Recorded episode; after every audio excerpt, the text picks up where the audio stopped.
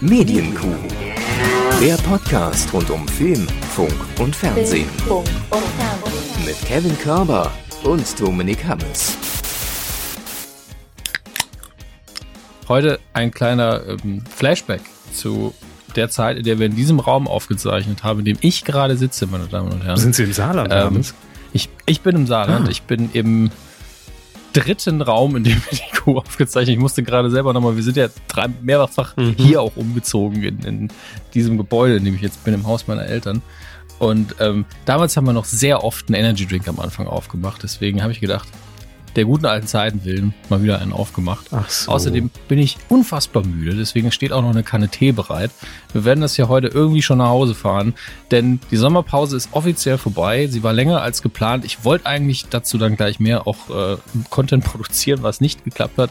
Ähm, ich habe aber kein schlechtes Gewissen, weil es einfach nicht ging. Ähm, aber grundsätzlich, wir sind wieder da. Hallo, Herr Körber. Hallo, wunderschön. Herr Folge dreihundertdreiundsechzig. Es ist, als wären wir nie weg gewesen. Ja, äh, endlich ist die Sommerpause vorbei. Ich brauche jetzt auch mal Urlaub. Also irgendwie, nee, es ist, es ist wirklich so. Also die letzten Wochen, also ich hatte ja nicht wirklich Urlaub, deshalb. Das stimmt, äh, das ne, stimmt. Wir haben ja nur ich eine, aber auch nicht. Nee, nee, nee, wir haben ja nur eine Pause eingelegt, weil, äh, weil viel zu tun war und wir deshalb die, die Frischmilch, Frischmilchlieferung nicht mehr gewährleisten konnten. Das ist ja der ganze, der ganze Grund für die Pause. Aber Sie haben völlig recht. Ich dachte am Anfang, als Sie hier die D- Dose geöffnet haben, Sie haben die gute Dose Faxe wieder an der Tankstelle mitgenommen. Wissen Sie, die schöne das ist mein, immer noch mein, mein Lieblingsgeier, die, die gute Dose Faxe. Ja, die Ach. gute zwei Liter Bombe, Spaß to go, ja, die gibt's auch. Es gibt natürlich noch ganz viele andere tolle, billige ja, Biermarken. Äh, ist auch keine bezahlte Werbung. Ich habe in meinem Leben noch nie eine Faxe getrunken, aber es ist für mich ein ikonisches Ding im Regal. Genau wie Karlskrone, ne? Das ist ja auch ja, die, genau die gute, die, der gute Stoff. Apropos Saarfürst, Alkohol, wir müssen ja. auch in dieser Folge ähm, auf das Problem Alkoholkonsum zu sprechen kommen, denn wir reden noch über das Sommerhaus der Stars, das dürfen Sie auch mitbekommen ja. haben, ganz am Rande. Ähm, ja, da habe ich tatsächlich ein bisschen was mitbekommen, was dann auch wirklich ernste Kritik war und ich habe es nur gelesen und dachte mir, ja, das klingt nicht so gut. Nee, ich habe es also. gesehen und es klang dann danach auch immer noch nicht so gut, also das kann ich schon mal vorweg schicken. Aber erstmal jetzt ganz offiziell, schön, dass ihr alle wieder mit dabei seid, schön, dass ihr hey. irgendwie durch den Sommer Sommer gekommen seid, äh, wie auch immer ihr das gemacht habt, ja. Tipps hallo gerne Peter, an uns. Hallo Mi- Michelle, Christian, Susanne, alle wieder da, hey. Haben Sie jetzt alle Hörer persönlich begrüßt? Nee, ich habe nur versucht, Namen zu nehmen, die wahrscheinlich vertreten sind. Ach so. Jerome, hi. Jerome. Das denn? Wo kommt Jerome her? Ah. Annemarie, na, ja. schick sie's aus. Setzt also, euch. Einfach, ja, was machen Sie beruflich? Einfach nur alle Floskeln durchhecheln. Ich, ich mache auch ganz große Gesten gerade. Gucke einfach das Poster an, da wo Sie noch früher gesessen haben. Da, da, da gestikuliere ich gerade wie wild hin. Mehr als ich mit Ihnen je gestikuliert habe. Ich weiß nicht, was los ist. Ist das Koffein? Es ist wahrscheinlich der, der wiederkehrende Sommer, der mich einfach hasst. Äh, gut, dass ich im Keller sitze. Aber fangen Sie an, Sie haben mir einen Überblick. Er dreht ich habe D W D L. Völlig durch. Völlig durch. Kaum lässt man ihn vier Wochen alleine in seinem Keller sitzen, schon dreht er völlig ich hab, durch. Ich habe körperlich gearbeitet, das ja. bin ich nicht oh, okay. gewohnt. Gut, dann nehme ich alles zurück. Das sagen Sie so gleich. Verdammte Scheiße. Nee, dann, dann gönne ich Ihnen auch die Dose Fax, um ehrlich zu sein. Prost. Ähm, Prost. Prost. Auf, auf euch, Kinders. Nein, also wir hoffen, dass ihr gut und ordentlich und vor allem gesund durch den Sommer gekommen seid. Ich sag mal so, es war ja nichts los, wir haben nichts verpasst im Prinzip die letzten vier Wochen und das macht es uns auch relativ einfach, den ganzen Scheiß jetzt schnell in vier, fünf Stunden durch aufzuarbeiten. Ne? Das wird unsere Königsdisziplin. Aber wie immer, wenn wir aus unserer kleinen... Klasse. Bitte? Klassiker, Internet war kurz weg. Machen Sie weiter. Ach so, ja, das passiert. Aber wie immer, ähm, wenn wir uns aus unserer Sommerpause zurückmelden, dann wollen wir uns natürlich erstmal den Überblick verschaffen. Wir müssen uns auf den neuesten Stand bringen, euch natürlich auch auf den neuesten Stand bringen. Was ist denn so passiert in den letzten vier, fünf Wochen in der Medienlandschaft in Deutschland äh, und der Welt und welche Themen müssen wir unbedingt auch so ansprechen? Und ich sag mal so, die Gesamtlage weltweit, die hat sich gerade nicht unbedingt verbessert in den letzten fünf Wochen, äh, in denen wir jetzt pausieren haben. Irgendwie hat man immer noch das Gefühl, alles geht irgendwie den Bach runter, alle drehen am Rad und ähm, oh, Tradition, wenn, wenn Herr Hammes im Saarland sitzt, ist die Verbindung weg, so auch jetzt. Sind Sie wieder da? Ja, für mich waren sie weg. Toll. Naja, das, das macht nichts. Ich habe nur gesagt, wie scheiße alles ist und wie schlecht die Welt ist und äh, dass das alles äh, den Bach runtergeht. Das haben sie verpasst. Sie haben einfach zwanzig zwanzig nochmal kompakt zusammengefasst. Nochmal gut. Auf den Punkt zusammengefasst. Ja, so werde ich das auch präsentieren. Ich habe die Einladung schon hier liegen äh, bei, bei äh, Menschen, Bilder, Emotionen mit Günther Jauch. Ähm, ich glaube, hat, hat ja dieses Jahr Überlänge gestartet, schon am, am ersten Oktober. Durchgehend bis ersten Dezember wird man auf Sendung sein, um das alles aufzuarbeiten, was zwanzig zwanzig überhaupt so passiert ist. Ach ja, aber wir widmen uns erstmal den Medienthemen und fangen ganz locker an. Wir, wir, es gibt heute auch keine Timecodes, keinen Ablauf, weil wir selbst nicht wissen, was haben wir alles verpasst. Ich war ja die letzten drei, vier Wochen auch komplett quasi abgeschirmt in, in Köln-Ossendorf oder damit beschäftigt, mich abzuschirmen.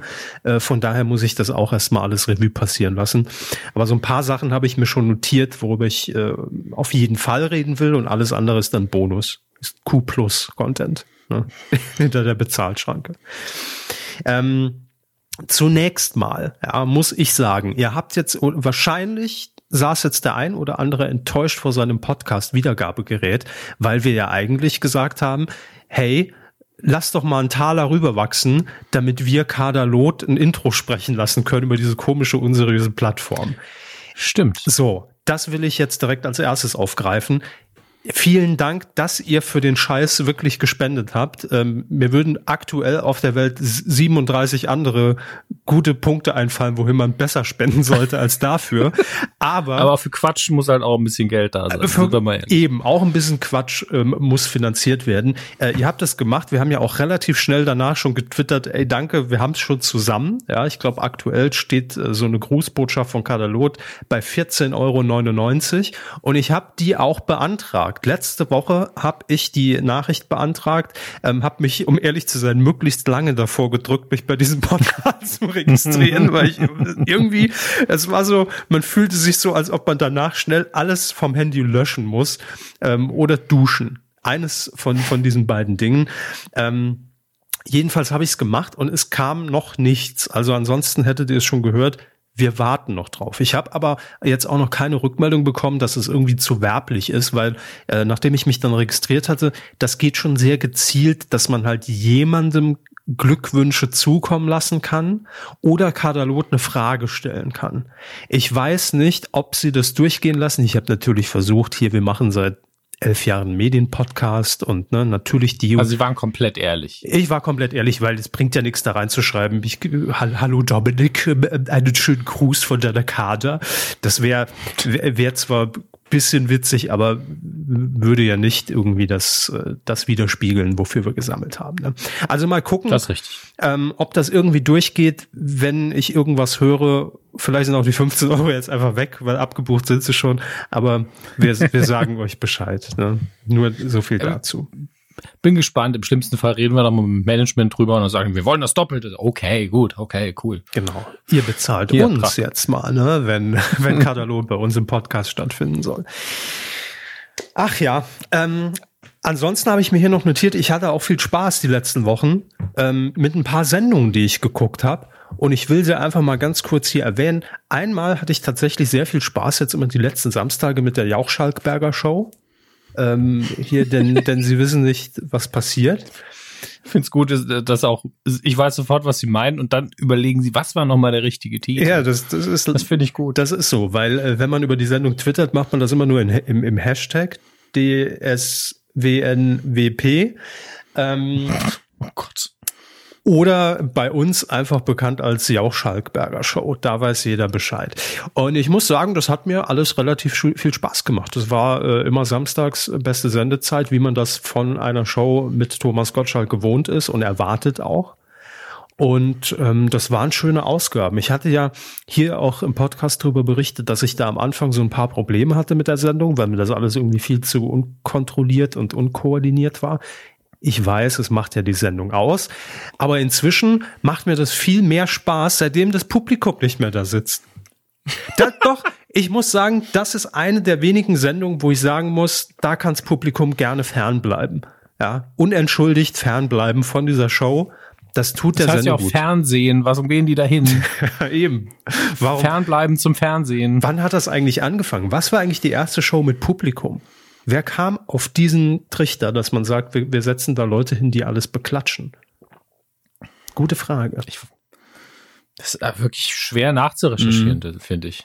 Also vielleicht war es, weil man angefangen hat zu sagen, ja, wir wollen Shows haben, die funktionieren wie eine Bühnenshow. Ah, dann brauchen wir auch Publikum. Mm. Ja, ich glaube, glaub wahrscheinlich war es so. Also dass es eher so den umgekehrten Weg ins Fernsehen gefunden hat, weil man gesagt hat, wir können das ja auch übertragen. Ne? Und dann war das vielleicht irgendwie so die Eventisierung des Ganzen.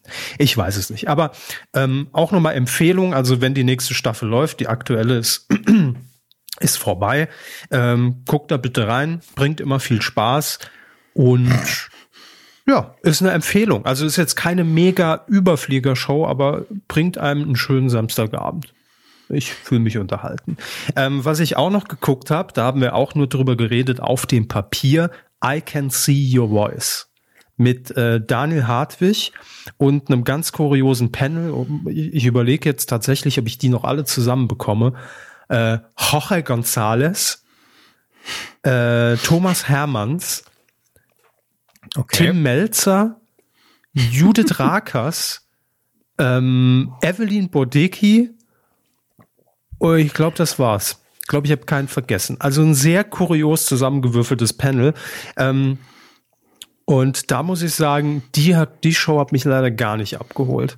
Das war ja dieses Prinzip, man hat Kandidaten und sieht sie singen, aber hört nicht die Originalstimme. Und während das ja bei dieser Rap-Show, die jetzt bald auf ProSieben startet nächste Woche, bei Famemaker tatsächlich so ist, dass dann einfach die Leute unter einer Kuppel singen und man den Gesang nicht hört und irgendwann geht dann die Kuppel hoch, war das bei I Can See Your Voice eher so ein Ratespielchen draus gemacht. Also da standen dann fünf, sechs Leute, die halt auch alle irgendein Branding hatten. Ne? Das war dann der Cowboy und die Stripperin und die Bodybuilderin und äh, ich weiß jetzt nicht, ob es die alle gab, aber damit man sich's vorstellen kann. Und dann haben die in mehreren Runden halt in einer Show gespielt, bis am Ende nur noch einer über war, von dem man dann glaubte, das ist der, der singen kann oder diejenige, die singen kann. Aber das war irgendwie, es war mir alles zu viel. Also das war, so mehrere Runden trägt sich das nicht. Und dann gab's mal so eine Lip-Sync-Runde, ne? Dann hat entweder die Person selbst gesungen, also synchronisiert sich selbst, oder es war ein professioneller Sänger. Also mir hat's nicht so gefallen. Ich fand's, nee. Kam, also kam, kam nicht rüber. Was allerdings für, für viel mehr Erstaunen bei mir sorgte, war dieses vollbesetzte Publikum, weil da wieder irgendwie dreihundert Plätze vergeben waren, ohne Abstand. Und da dachte ich mir auch erst, Moment, die haben jetzt zwei Folgen gemacht, wurde die eine Folge echt noch vor Corona produziert? Irgendwie war das doch im Juli, irgendwie habe ich das doch auch gesehen, als ich bei, bei Promi Big Brother war, in dem Studio, da standen doch auch noch irgendwelche Requisiten rum und Äh, ja, es war tatsächlich während der Pandemie äh, auch produziert, also im Juli. Was aber in N R W, das ist ja auch irgendwie von Bundesland zu Bundesland gerade wieder unterschiedlich, in N R W ist es wohl erlaubt, wenn man d- das nachvollziehbar macht, also wer die Plätze besetzt hat, ne, und auch bis zum Platz halt Abstandsregeln und Mundschutz, dann ist es erlaubt, ich glaube, bis zu hundert Personen da sitzen zu haben. Und da es dann drei Tribünen waren, a hundert Personen, musste man dort keine Abstandsregeln einhalten. Ja, ja, N R W nimmt es mit der Verhütung nicht so genau. Also der Verhütung. Das ist wirklich, ich habe nur gerade überlegt, was ist der beste Vergleich damit? Das ist wirklich so, ja, wenn es um Geschlechtskrankheiten geht, so, hä, muss man nicht, kann man nicht so anstellen, ja, einfach mal, da kriegen wir schon irgendwie, komm, ich dusche mich doch. Ja, also so fühlt sich die, die Corona-Politik von, von, ich habe doch N R W leider im Vergleich. Danke, Herr Laschet. N R W ja. leider so, so ein bisschen an und deswegen äh, ist das der erste Vergleich, der mir eingefallen ist. Es tut mir sehr leid, wenn der so vielleicht den einen oder anderen geistig jetzt ein bisschen rauswirft, aber ähm, es ist ja wirklich so, dass wirklich, sie sehen, ein, es ist für mich so typisch, sie sehen ein Publikum, mhm. das viel zu voll ist für Corona-Zeiten, so, also vielleicht vorher aufgezeichnet, gucken nach, ah nee, ist in N R W aufgezeichnet, da gibt's das ja nicht, da mhm. ist ja, da passt ja keiner auf. Ist klar, ist logisch. Ja, also das, ah. das, das ist halt dann immer diese elende Frage, ne, man darf es rein rechtlich, aber muss man es dann auch machen, nur weil man es darf. Das finde ich dann immer, ähm, Ja, ja, schwierig. Also klar, R T L hat da nichts falsch gemacht. Es fühlte sich nee. halt einfach falsch an. Genau, es, es ist eben in, also Nordrhein-Westfalen ist halt das Bundesland, was da den größten Sonderweg geht von allen.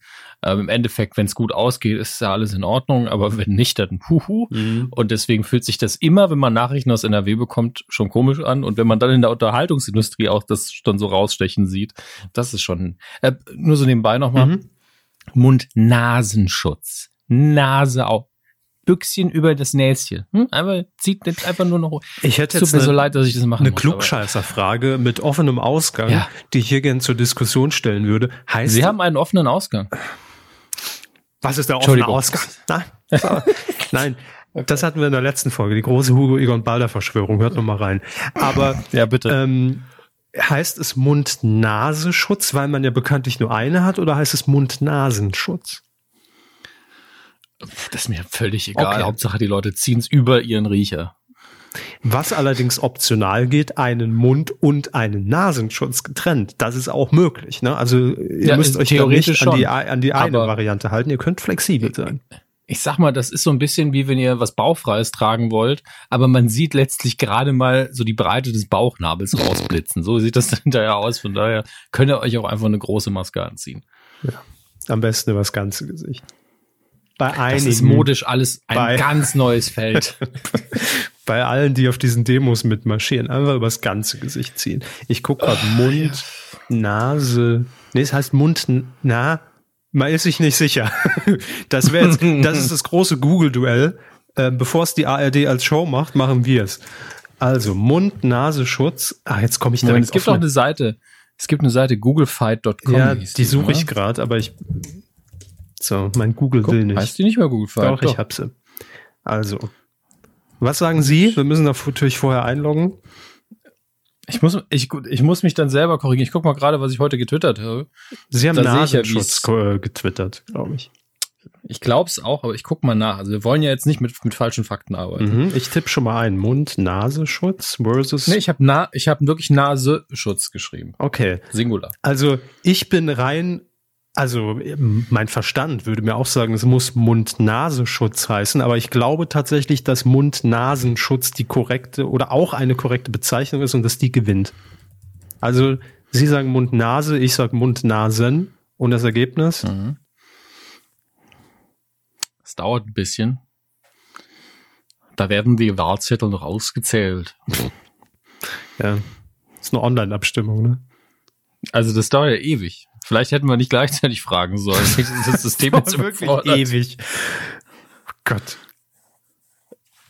Das ging früher aber schneller. Was ist denn da los? Na gut, das sind recht prominente Begriffe, ne? Aber, aber die, die Werbung unten drunter ist toll. Schock. Es regeneriert Gelenke in zwei Stunden. Orthopäden im Schock. Probieren Sie auch diese Kämpfe, diese mit Doppel-I geschrieben. Boxhandschuhe versus Nase. Sehr gut. Also, wir lassen das im Hintergrund das einfach mal rechnen. Das ja, dauert wohl noch ein paar wir. Stunden. Und dann kommen wir gleich wieder hier zurück. Ne? Es ist wirklich, als, als hätten wir eine Samstagabendshow. Stimmen Sie jetzt ab, wenn Sie für Mund-Nasenschutz sind. Wir kommen nach der Werbung wieder mit einem Zwischenergebnis. Apropos abstimmen. Und dann abstimmen. Heißt es nur, es ist sehr knapp. Es ist sehr knapp, meine Damen und Herren. Apropos, mehr kann ich noch nicht sagen. Apropos abstimmen, Hermes. Der Deutsche Comedy-Preis. Ja. Was, was, was ist da los? Also... Da ist seit Jahren die gleiche Scheiße los. Ist da irgendwas Besonderes dieses Jahr? Naja, es gibt, es gibt in diesem Jahr ja zum ersten Mal eine Online-Abstimmung. Also das heißt, dass ähm, irgendein Panel, eine Jury in verschiedensten Kategorien einfach einen Namen reingehauen hat und gesagt hat, darüber dürft ihr abstimmen. Es ist ja fast wie beim Coup des Jahres, fällt mir gerade auf. Ähm, ja. Ähm, ja gut, der ist relevanter. Aber ähm, ansonsten hat man jetzt noch gesagt, wir sind im Jahr zwanzig zwanzig angekommen, wir brauchen eine neue Kategorie und zwar bester Comedy Podcast. Haben Sie es nicht mitbekommen? Hm, der große Aufreger. Doch, doch, habe ich mitbekommen, ja. ja. Es gibt jetzt... Es waren sehr offensichtliche Kandidaten dabei, aber leider auch nur... Also ich, ich muss mich da leider einreihen in die Kritik. Ah, guck mal an, lauter Männer. Das ist ja schön. Ja. Hm. Aber ich, also ich, ich habe mir folgende Frage gestellt. Meine erste philosophische Frage, kann man den Comedy-Preis zu ernst nehmen? Das war meine erste philosophische Frage. Und die zweite Frage, die ich mir gestellt habe, nachdem ja am, äh, am Freitag, gestern, heute ist übrigens Tag der Aufzeichnung, der zwölfter September zweitausendzwanzig, ähm, nachdem gestern ja jetzt doch noch eine Kategorie nachkam. Also man unterteilt ja jetzt den, die, die Kategorie Podcasts in bester Podcast männlich und beste Podcasts weiblich. ähm, oh jetzt habe ja, ich, immerhin. ja, aber immerhin. Jetzt habe ich mich gefragt, ist jetzt, also gehen wir davon aus, irgendein Komitee, wer auch immer, hat gesagt, das sind unter Berücksichtigung aller Geschlechter, also alles, was es so auf dem frei verfügbaren Markt gerade gibt, ähm, gucken wir uns die Podcasts an und wir haben aber entschieden, weil ich will denen ja keinen Sexismus unterstellen, diese drei äh, sind die für uns auszeichnungswürdigsten. Ne? So, mhm. und das wären dann halt, wie es der Zufall will, rein männliche Podcasts. Wenn ich jetzt sage, wir machen jetzt auch nochmal die weibliche Kategorie auf, heißt es dann, also heißt es dann nicht automatisch, dass die drei, die man ausgewählt hat, dann dann doch nicht mehr die lustigsten sind, weil jetzt hat man ja noch drei ins Rennen gehievt. Also ich finde, es hat alles so, das ist alles so, weiß ich nicht, nicht durchdacht, oder? Ich glaube, das beißt sich alles mit der ersten Frage, die Sie gestellt haben. Ja. Warum also hat man ganz das nicht gleich die erste gemacht? Frage, nee, ja, aber auch die allererste, kann man das zu ernst nehmen? Ach so, ähm, die, ja gut. Und, das ist so. Ja, und ich glaube, selbst ich nehme ihn zu ernst und ich finde ihn völlig bescheuert. Ja. Tut mir leid. Sollen abstimmen. Ähm, und ich sage das ja nicht erst, seit es eine Podcast-Kategorie gibt, in der wir Gott sei Dank nicht nominiert sind, sondern ich sage das schon sehr, sehr lange. Ähm, aber ich finde es schön, dass sie das Medium mit einschließen mittlerweile. Das finde ich gut, muss ich ja auch einfach mal sagen. Ähm, wen sie sich da ausgesucht haben, ich weiß auch nicht, wie sie auf die, also wer die nominiert hat, also welch, was da der Prozess war, wahrscheinlich Abrufzahlen unter anderem. Was ja legitim nee, das, sein kann. Das wäre ja immer erfolgreichste. Ne? Ja, aber es sind mindestens drei der erfolgreichsten deutschen Podcasts dabei, die in die Kategorie Comedy fallen. Das sind ja auch die witzigsten. Ach so, wenn die meisten lachen, ist es ja. das Best- Witzigste. Ja, ist okay. Ich, ich wusste ja nicht, dass das eine Wissenschaft ist in der Humorologie, dass man das einfach nachmessen kann. Das war mir neu. Humorologie, kennst du? Kennst du? So, ah, ich habe jetzt übrigens Freunde. Im Hintergrund die Mund-Nasenschutz-Suche nochmal gestartet, weil irgendwie, ich habe es immer ohne Bindestrich geschrieben. Ich dachte, vielleicht kommt er damit nicht klar, aber irgendwie auch ohne Bindestrich. Ich habe auch, ich hab auch keine Bindestriche. Also wir haben sogar was Unterschiedliches angefragt. Vielleicht ist die Seite auch einfach nicht mehr aktuell. Das kann auch sein. Probieren Sie auch diese auch Kämpfe. Geld versus Glück. Ja. Sind die, wenn das auch so lange dauert, dann habe ich von beidem nichts mehr. Die relevanten Schluss. Fragen. Ähm, Im Hintergrund oh. läuft das, wir werden das später am Ende der Sendung dann äh, natürlich auflösen. So, Herr Hammes, Sie haben ja äh, Sie haben ja neulich getwittert, da wollte ich Sie auch noch drauf ansprechen, weil Sie da ja. wahrscheinlich sogar etwas mehr Wissen haben als ich. Äh, Jan Böhmermann und das Fass-Interview. Das Fass. Frankfurter ja, Allgemeine Sonntagszeitungs-Interview. Was war da los? Ja, ich habe es nur am Rande mitbekommen. Also ich habe nicht die aktuellsten Nachrichten, aber bis gestern Abend war ich noch relativ drin. Also ähm, in, inwiefern, man, man ist ja immer sehr bemüht, wenn es um Jan Böhmermann geht, zu sagen, vielleicht ist das auch alles inszeniert. Auch wenn ich die Frage nirgendwo oder die Bemerkung nirgendwo gehört habe. Mhm. Aber grundsätzlich hat sich mir das so dargestellt. Ich habe ich hab zuerst von, von Frau Passmann einen Tweet über eine Timeline gesehen, irgendwas über die F A Z und ich habe den Zusammenhang nicht verstanden. Deswegen wusste ich direkt, irgendwas muss passiert sein. Und dann habe ich irgendwann gemerkt, ah, es geht um Herrn Böhmermann. Da bin ich auf, auf Herrn Böhmermanns Account gegangen und habe geschaut, ah, okay, also er hat der F A S, um es jetzt mal ganz blöd auszusprechen, ein Interview gegeben, ein relativ langes Interview. Er bringt ja gerade sein Buch heraus, wo es ich glaube, nicht nur abged- um abgedruckte Tweets geht, aber eben um Twitter generell. Wir sind auch drin, ne? Sind wir? Ja, es hat uns ein Hörer hat uns das geschrieben. Ich guck mal kurz. Ähm, er hat ja, auch die, die Seite geschrieben und womit wir drin sind. Ich will es aber richtig zitieren, aber machen Sie schon mal weiter. Da finde ich es ja gut, dass wir auch dieses Mal wieder auch bei Skype unterwegs sind. Ähm, genau, er hat ein, ein Interview gegeben anlässlich dieser Veröffentlichung. Und das muss ein relativ langes Interview gewesen sein. Ich habe ja jetzt mittlerweile so auf Twitter zum großen Teil nachlesen können. Er hat es einfach rausgehauen. Ist auch ein sehr interessantes Interview geworden. Und dann war es aber so, er hat auch ein relativ langes, laut eigener Aussage, Fotoshooting dazu gemacht, wo er Faxen gemacht hat, sich in eine Topfpflanze gestellt hat und Grimassen geschnitten und hier und da. Und dann hieß es aber auf einmal, laut seiner Aussage, er hat einen offenen Brief äh, veröffentlicht, unter anderem bei Twitter, hat ihn natürlich auch per Post geschickt, ähm, lief das so ab, dass er eben genau dieses Interview gegeben hat. Und dann hieß es aber, ah, das Interview wird nicht veröffentlicht auf die persönliche Anweisung von einem der Herausgeber, nämlich Jürgen Kaube. Äh, wenige Stunden vor dem Druck kam halt diese die Ansage. Pressen an. Kein Interview, ich brauche Fotos von Spider-Man. Ich weiß nicht, was da passiert ist. Aber warum? Ähm, Warte, war, war, war ja, sie dazu werblich, oder? Genau, das ist ja das Ding. Also, ähm, es ist einfach sehr dankbar, muss man jetzt auch mal sagen, für, für Herrn Böhmermann, dass er da sitzt einfach so, ich möchte doch nur wissen, warum. Ich habe da ein Interview gegeben, habe mich zum Affen gemacht bei den Fotos und dann wird gesagt, das Interview wird auf ihre Anweisung hier nicht veröffentlicht und ich will nur wissen, wieso. Er hat das ja auch nur, also mhm. in dem Moment, ich habe ja nur die Seite von Herrn Böhmermann, ne? Deswegen gebe ich die einfach mal wieder und kann das insofern auch komplett nachvollziehen, dass er gesagt hat, ey, ich habe einfach gefragt, warum, und es hieß persönliche Anweisung, aber kein Grund.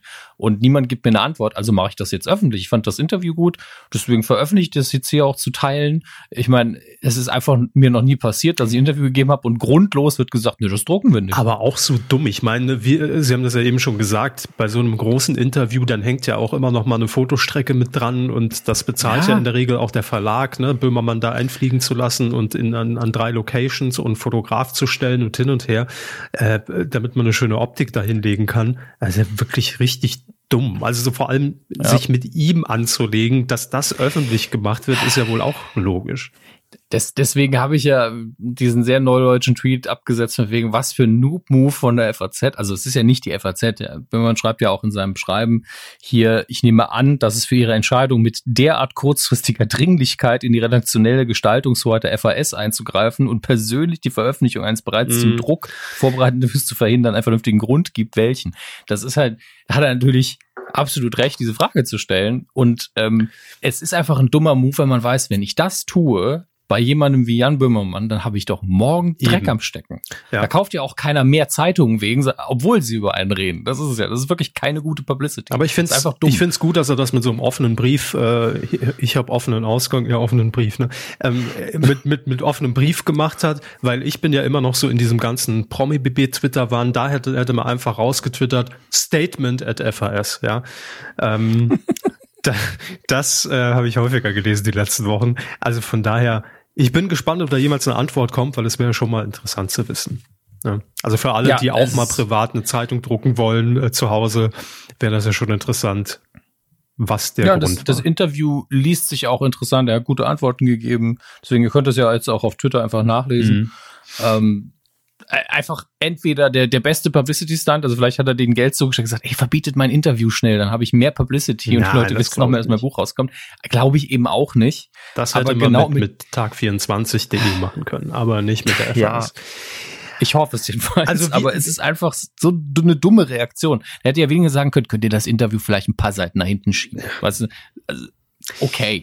Aber noch nicht rausstreichen. Aber wir haben jetzt deshalb dieses komplette Interview nachgesprochen. Nein, haben wir nicht. Aber wir Ach, nicht. nicht. Ähm, ich wollte noch hier ganz kurz erwähnen, wer das Buch von Jan Böhmermann zu Hause hat. Auf Seite vierundfünfzig ein Tweet aus dem Jahr zweitausendelf. Und alle werden Ach. sich erinnern, weil zweitausendelf hatten wir nur einen Tweet. Das war der beste. Äh, Jan Böhmermann schrieb, bin ganz aufgeregt. Wer räumt wohl den diesjährigen Beate Zschäpe Integrationspreis des Landes Thüringen ab? Darauf unser Retweet Sido. Ähm, ja, gut. Heute ja fast. Na egal. Ich will keine Klagen. Ich will keine Klagen hören. Ich, möchte, ich will auch, wollte ich gerade sagen, keine Klagen hören. Es war nur ein Vorschlag. Es ist mit Fragezeichen. Also wir haben es in den Raum gestellt. Ja? Wir haben gemutmaßt. Ja. Das war ja zwei, zweitausendelf, muss man ja nochmal im Zusammenhang und im Kontext sehen. Bushido hat gerade den Integrationsbambi abgeräumt.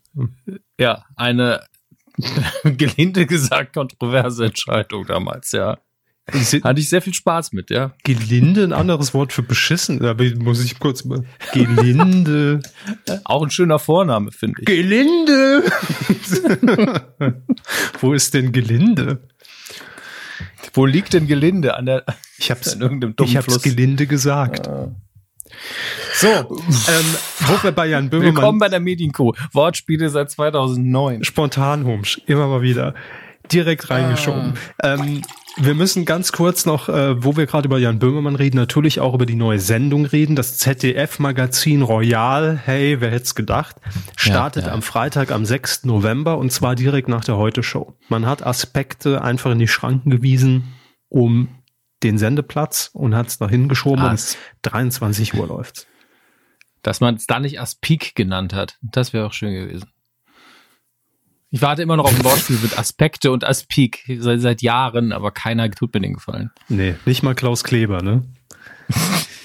Liebe Klaus Kleber. Nein, ich komme komm nur gerade drauf, weil das gestern ja diese Heute-Journal-Aktion war, ähm, die ja. in Aspekte aufgelöst wurde. Wo ich mich immer noch frage, finde ich das clever, weil es ja durchaus einen ernsten Hintergrund hat. Ne? Es ging irgendwie jetzt ganz grob und nur mit über, überflogenem Halbwissen hier aufgesogen, mhm. äh, darum, dass man systemrelevante Berufe irgendwie ins, ins, ins, äh, ja. in den Vordergrund äh, stellt, ne? Und die ein bisschen bekannter macht und eine Bühne es bereitet.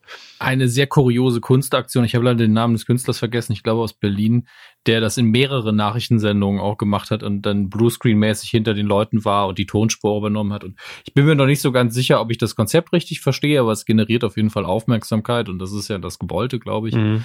Ähm, ich habe gestern auch noch ein paar Tweets mitbekommen mit Screenshots, so erklären Sie das, was was hier los? Das gehört nicht an eine Nachrichtensendung. Kam natürlich auch sehr immer, immer mein Liebling. Ähm, ja, zuerst dachte ich in dem Ausschnitt, als ich ihn bei Twitter gesehen habe, es kommt wieder eine Putzkraft hinten rein. Ne? Das ist ja auch schon alles passiert.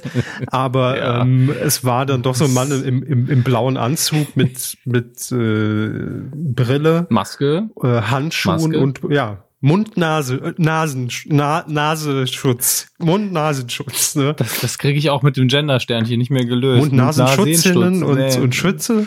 So, ach nein. Ähm, der Fight läuft immer noch. Das als kurzes Update. Das ist ein harter Fight. Mal gucken, wirklich. Wie es bei mir aussieht.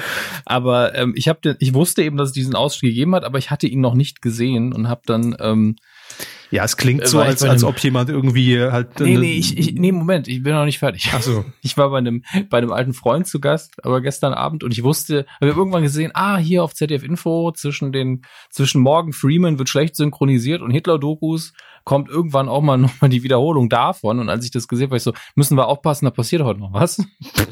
er war, er war spannend. Ja, dass man das mal hat beim Heute-Journal, ne? Und ich habe mal nicht genau gesagt, was passiert. Ich habe irgendwie, ich habe sowas gesagt wie, da kommt noch eine Person ins Studio, was ja wirklich phänomenal ist. Gundula Gause, meine klingt. Damen und Herren. Herzlich willkommen. Hier ist Gundula Gause. Und, auf, und er war auch völlig verwirrt. Was ist, was war das? Und dann habe ich es schnell nachrecherchiert und nochmal äh, einen Artikel dazu äh, zusammenfassend dann gelesen. Aber ich konnte mir durch den Namen leider nicht merken an der Stelle. Klaus Kleber. Da merkt ihr wieder, nein, Klaus Klebers Namen kann ich mir sehr gut merken. Gundula Gause auch, habe ich beide immer gerne auf Switch geguckt, die zwei. Oh, ähm, Switch, da sagen sie was. Switch kommt auch wieder, ne? Bitteschön. Switch ja, das haben kommt sie was. Vor der Sommerpause schon kommt wieder. Habe ich das gesagt? Vor der Sommerpause, ja. Ja. Okay, dann. Also entweder haben sie es nur mir erzählt, ich kann das ja nicht mehr auseinanderhalten. Nee, ich habe es ihnen erzählt, das war das irg- mein Leben, irgendwann Mitte August, da waren wir schon weg. Hm. Ja, Switch kommt wieder auf Amazon Prime Video. Binge Reloaded heißt das Ganze. Und wird witzigerweise mhm. weiterhin produziert von der Red Seven, also die sie auch vorher für ProSieben produziert haben.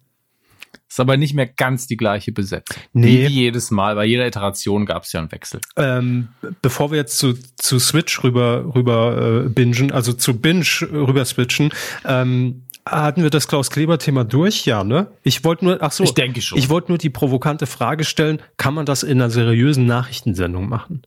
Fühlt man sich dann nicht irgendwie, also es fühlte sich komisch an für mich.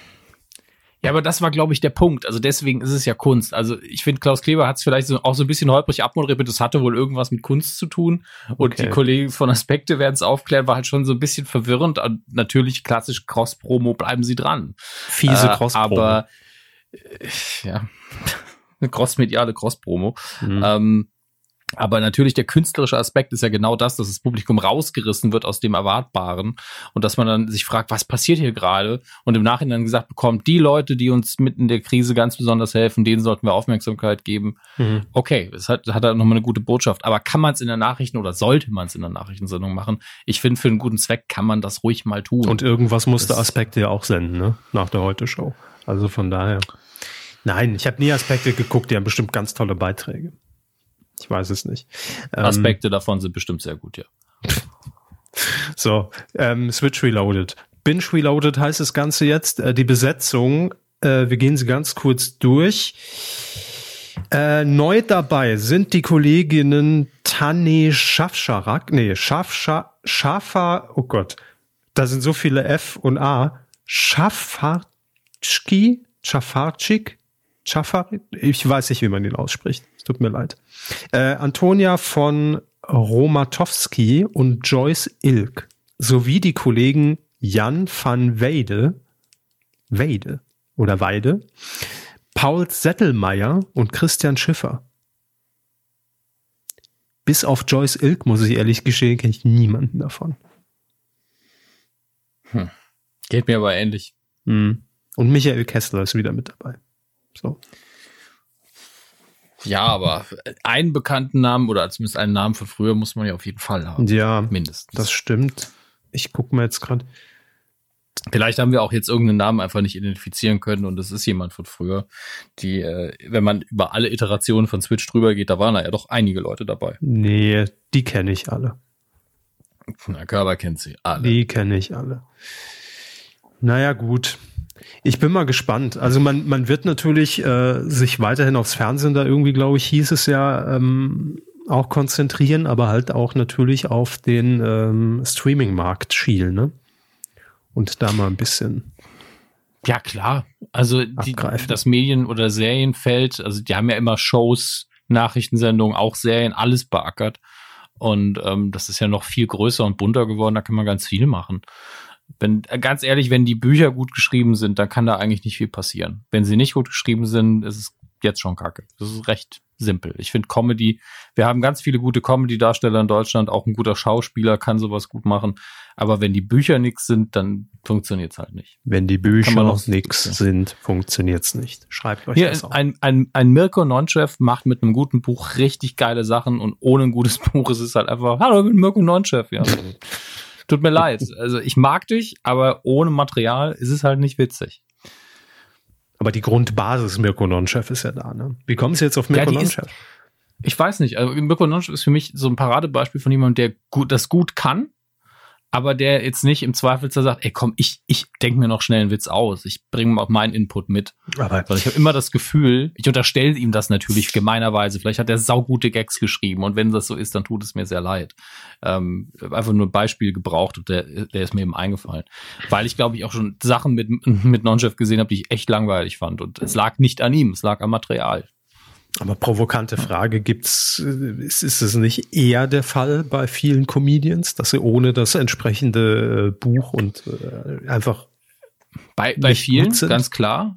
Äh, bei vielen ist es so, dass sie halt einfach ein gutes Timing haben und das Material dann verstehen. Aber jemand wie, ich muss ja natürlich immer die, den Rückgriff machen, aber jemand wie ein Jürgen von der Lippe kann halt auch ohne Material witzig sein. Mhm. Und das, das sind, will gar nicht sagen, dass das die besseren Comedians sind, aber Stellen, wenn, wenn ich, mir fallen jetzt keine weiteren Namen gerade ein, aber es gibt welche, das sind so entweder Veteranen oder einfach die ein richtig gutes Gespür für Timing und Comedy haben, die auch improvisieren Mike können. Krüger. Fünf Leute.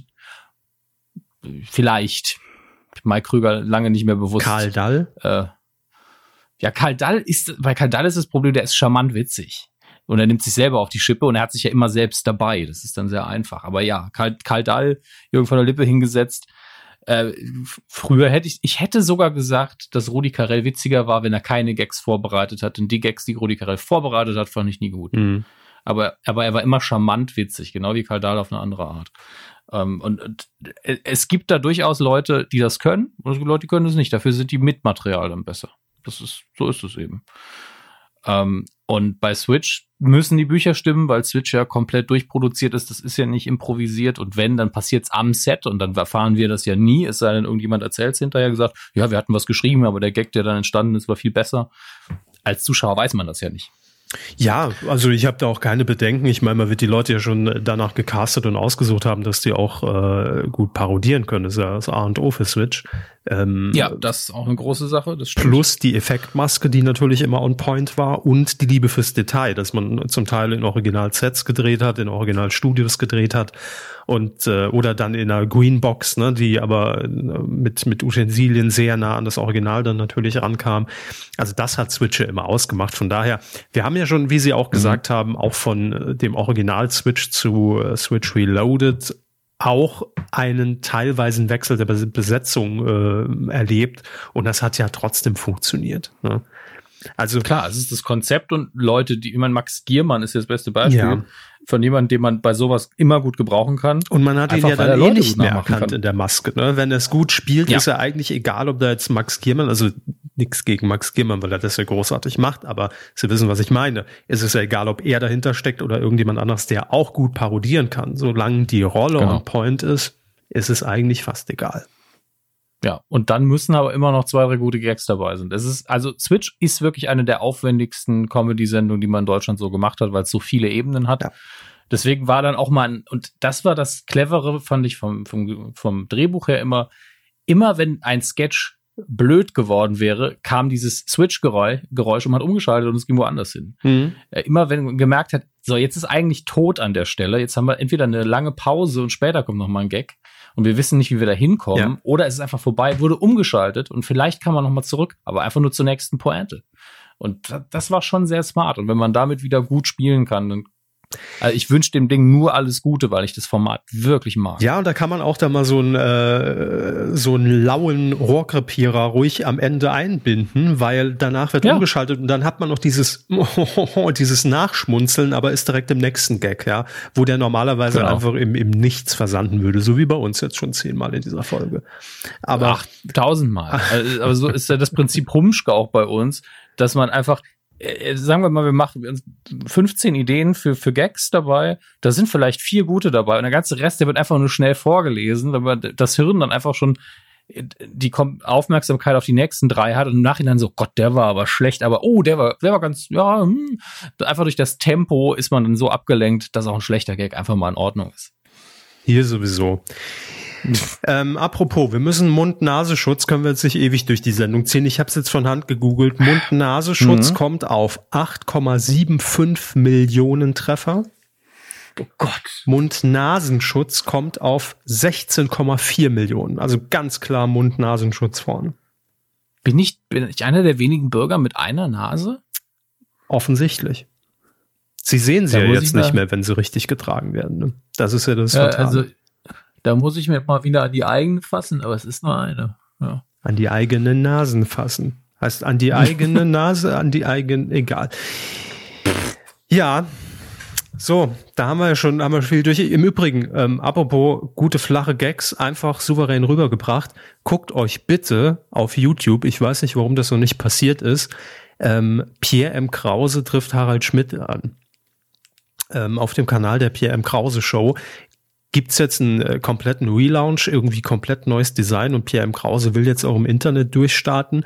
Ich sag mal so, als ich zuletzt geguckt habe, also gestern, hatte dieser Gang mit Harald Schmidt durch Köln, äh, wo a- eigentlich nichts passiert, aber doch viel passiert, weil es die beiden zu was Besonderem machen, äh, hatte zweitausendfünfhundert Klicks. Und ich sag mal so, das ist nicht hinnehmbar. Da, also dafür ist es einfach viel zu gut. Ja, ich hoffe, dass jetzt wirklich jeder unserer Hörer mindestens einmal da draufklickt, ob ihr es anguckt oder nicht, damit es mal über die zweitausendsechshunderter Marke locker drüber kommt. Nein, es ist äh, wirklich großartig. Äh, ich habe Ihnen den Link ja auch schon geschickt, Herr Hammes. Ähm, es sind ich habe leider noch nicht reingeguckt. Also ich wollte, aber ich habe es dann irgendwie... Wird nicht schlecht, können Sie auch in drei Jahren noch gucken, weil äh, ich glaube, die letzte Begegnung mit Pierre M. Krause und Harald Schmidt am äh, Flughafen war es, glaube ich, ist drei Jahre her. Und jetzt haben sie sich... Hab ich gesehen, ja. Genau, jetzt haben sie sich in Köln getroffen und gehen einfach so ein bisschen äh, äh, an der Domplatte vorbei und gehen einen schönen Lik- Likör kaufen und schenken Leuten Likör ein. Äh, dann gehen sie in eine Tiefgarage, wo die Drehgenehmigung fünfhundert Euro gekostet hat. ähm, also ja, tatsächlich. Man hat angefragt, äh, wir würden da gern drehen mit Harald Schmidt, weil also man wollte so irgendwie einen Tag im Leben von Harald Schmidt. So, äh, aber warum, warum sagt man auch Harald Schmidt? Also muss man den irgendwie einen Offenbarungseid leisten? Weil wenn ich Harald Schmidt höre, bin ich auch so, zack, fünfhundert Euro. Komm. Ich weiß nicht, ob sie es so gesagt haben. Jedenfalls haben sie gesagt, wir wollen da drehen und äh, tatsächlich äh, kostet die Drehgenehmigung in diesem Parkhaus in Köln, äh, irgendwo unterm Dom, fünfhundert Euro. Wobei, es ist Köln. Es kann sein, dass man da wirklich diese Tafel hat, pro Stunde, pro Tag, Wochenkarte, Monatskarte. Ja, aber da war der Bums ja nicht mal abgesperrt für den Zeitraum. Die durften ja einfach nur drehen. Also es war jetzt nicht... Ja, ja, ich sag ja, das steht unter den Parkgebühren. Einfach, wenn sie drehen wollen, müssen sie für so. fünfhundert Euro ein Ticket ziehen. Steht direkt über dem Automaten. Das ist Köln, da wird überall gedreht. Aber hey, kleiner Tipp, ist immer noch günstiger als ein verlorenes Ticket. Ne? Das kostet siebenhundertfünfzig. Also von daher so. ähm, kann man einfach sagen, Dreh, brauche eine Drehgenehmigung. Nein, also guckt es euch an. Es ist nur achtzehn Minuten lang, ist ein Web-Exclusive von der Pierre M. Krause Show und sehr zu empfehlen. Grüße. Da fragt man sich im Nachgang auch, hat auch jemand drunter kommentiert, warum war es damals Pocher? Also die beiden harmonieren, ja, die beiden harmonieren einfach richtig gut. Und man merkt ja auch, dass Schmidt ihn auch mag und schätzt, weil sonst würde er ja nicht ständig zu ihm in die Sendung kommen, zum S W R, die vielleicht, weiß ich nicht, was die für eine das, Quote hat, fünfzigtausend Leute kommen. Das ist so ein Das ist so ein bisschen, als würde man äh, mit jemandem eine alte Bekannte besuchen und die, ach, es ist schwierig, das zu erklären. Ist Pierre M. Krause jetzt die alte Bekannte? Ja, ja, ja. äh, dass irgendwann der Satz fällt, warum hast du denn deine Frau geheiratet und nicht die? Mit der kommst du viel besser. Mit anderen, anderen gibt's immer nur Streit. So hat sich, hat sich das angefühlt. Warum war es Pocher? Ja. Warum musstest du mit Pocher eine Familie gründen? Heute könnte Pierre M. Krause donnerstags abends bei R T L eine Late Night senden, ne? Und dann mit Amira zusammen sein. Hat er alles verpasst? Oder, und auf Instagram kontroverse Sachen raushauen. Ja, ne? Also, das könntest du sein, Pierre M. Krause. Naja. Sieht man irgendwann so im Rückblick. Das war ihr Leben, ne? Im S W R, Pierre M. Krause. Mit fünfundachtzig sitzt er dann da. Ja. Sie, sie hätten Lady Betray einladen können und das Vaginalsekret geschenkt bekommen. Uiuiuiui. Ja? Ganz schön uiuiuiui. Oh. Ach, Günther. Äh, krass. Günther krass? Nee, die Aktion krass war, die war damals ganz schön krass, die Aktion. Ganz schön uiuiui. Ach, ganz ehrlich, nach heutigen Maßstäben bin ich so, warum, also wirklich, warum hat Pocher sich da so angestellt? Das ist, also klar, ein kontroverser, grenzwertiger Gast für die damalige Zeit, aber eigentlich hätte man da ganz locker mit umgehen können. Ähm, Auch egal, aber an der Stelle, weil ich gerade aus Versehen Günter Grass gesagt ja, habe, bitte. möchte ich kurz möchte ich kurz einen Twitter-Account empfehlen, nämlich Marcel Reich-Ranicki Out of Context. Äh, ganz, ganz hervorragend. Fast so den Charme von von Marcel Reich-Ranicki sehr zusammen. Es gibt da ganz wunderbare Videoausschnitte und GIFs und ähm, empfehle ich von ganzem, ganzem Herzen, weil ich die Medienpersönlichkeit Marcel Reich-Ranicki auch sehr vermisse im deutschen Fernsehen und äh, da kann man sich, es ist wirklich sehr nostalgisch. Man bekommt sofort Lust, wieder eine Vier-Stunden-Sendung literarisches Quartett anzugucken, bevor man sich erinnert, dass sie ja vier Stunden ging oder gefühlt vier Stunden ging. Aber ich, ich fand sie immer unterhaltsam. Trotzdem, Marcel Reich-Ranicki, unabhängig von der Sendung, ein sehr guter Moderator. Ein sehr guter Was? Moderator. Der geht auch immer. Reich-Ranicki. Ja. Ähm, was wollte ich noch sagen? Irgendwas wollte ich gerade zu Reich-Ranicki, irgendwas wollte ich sagen. Wo hatte ich denn da, wollte ich denn da eine Überleitung einbauen? Weiß es nicht mehr. Hat einen Preis nicht angenommen. Ja, ja. Es gibt schon. Das Serienquartett mittlerweile im Fernsehen. Hm. Egal, ich weiß es nicht mehr. Macht ja auch nichts. Ähm, um schon mal so einen kleinen Teaser aufzubauen, wir haben gestern über unseren Twitter-Account, wo wir gerade bei Twitter sind, das könnten wir als Überleitung nutzen, ähm, eine neue, in Anführungszeichen, neue Möglichkeit genutzt. Im Prinzip ist es sowas wie, äh, gab es ja früher auch schon mal so ein Twitter-Tool, ich weiß nicht mehr, wie es hieß, anonym Fragen einzureichen, äh, die man dann hochvoten kann. Und wir haben tatsächlich einige bekommen, die wir vielleicht beantworten können, vielleicht aber auch nicht. Das werden wir am Ende der Sendung statt des Weidengeflüsters heute machen, weil irgendwie das Weidengeflüster von der letzten Folge wäre zu oll. Da weiß ja gar keiner mehr, was da überhaupt Sache war vor fünf Wochen. Ähm, hm. Deshalb haben wir uns das einfach mal überlegt. Gucken wir mal, wie weit wir da durchkommen. Ne? Also was haben Sie benutzt? Telonym oder was? Äh, nee, genau, das war das war das Tool, das ich meinte. Ähm, das hier ist äh, Slido. S L I Punkt D O.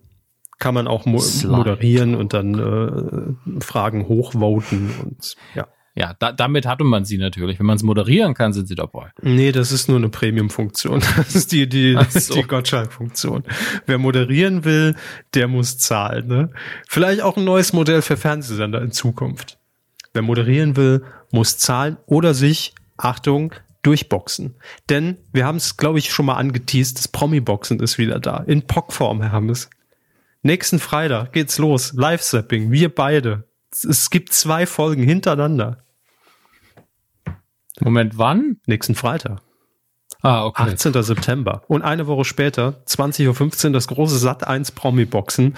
Ähm, nee, das machen wir nicht nochmal. Es hat irgendjemand bei Twitter neulich geschrieben, aus Mangel an neuen Folgen hat er sich tatsächlich das äh, Promi-Boxen Live-Zapping angehört. Mir, so leid. mir auch. Äh, und Schlag den Raab, die letzte Folge. Hatten wir ja auch ein Live-Zapping. Ich glaube, das habe ich im Wohnzimmer damals aufgezeichnet. Das war ganz schlimm. Also rein von der Aufzeichnungsmethode, während das Promi-Boxen inhaltlich furchtbar war. Da war, also da kann man, glaube ich, bei Minute dreißig kann man hören, wie, wie ich einfach aufgebe. Also, oh Gott, das wäre alles vorbei, alles, alles ein Dreck. Das stimmt, das war echt hart. Also, ja. pff, ich glaube, es war die ProSieben-Version, ne? ProSieben-Promi-Boxen. Ja, ja, das, ja. das war definitiv ProSieben. Ja. Da, oh Gott, ich hab wirklich, also das ist wirklich so ein bisschen P T S D bei mir. Tut mir leid. Ach, ja, ich bin da auch sehr zwiegespalten. Überhaupt muss man sagen, die letzten Wochen, ähm, also gefühlt haben diese ganzen Trash-Sendungen einfach nochmal noch mal einen Zahn zugelegt. Ich meine jetzt nicht auf Sommerhaus bezogen inhaltlich, sondern einfach die Masse. Also allein ja. was T V Now raushaut an Reality-Formaten, was man ja dann auch auf R T L oder Vox zu sehen bekommt. Das, ich habe überhaupt keinen Überblick mehr.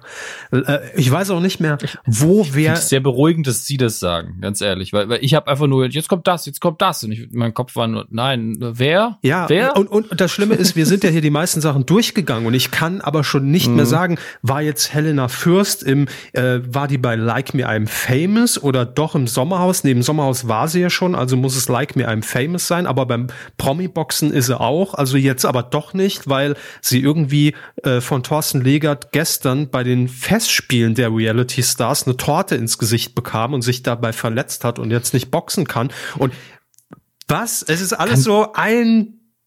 Kann da mal jemand vielleicht einen Flowchart machen? Also einfach nur, welche Sendung, wer, von wo nach wo, ich was war so die Geburtsstunde davon? Mehr. Und dann gibt's ja das noch dieses ganze Ex on the Beach und äh, tat, Just Tattoo of Us und ähm, Love Island ist jetzt wieder am Start und äh, klar, Promi Big Brother war.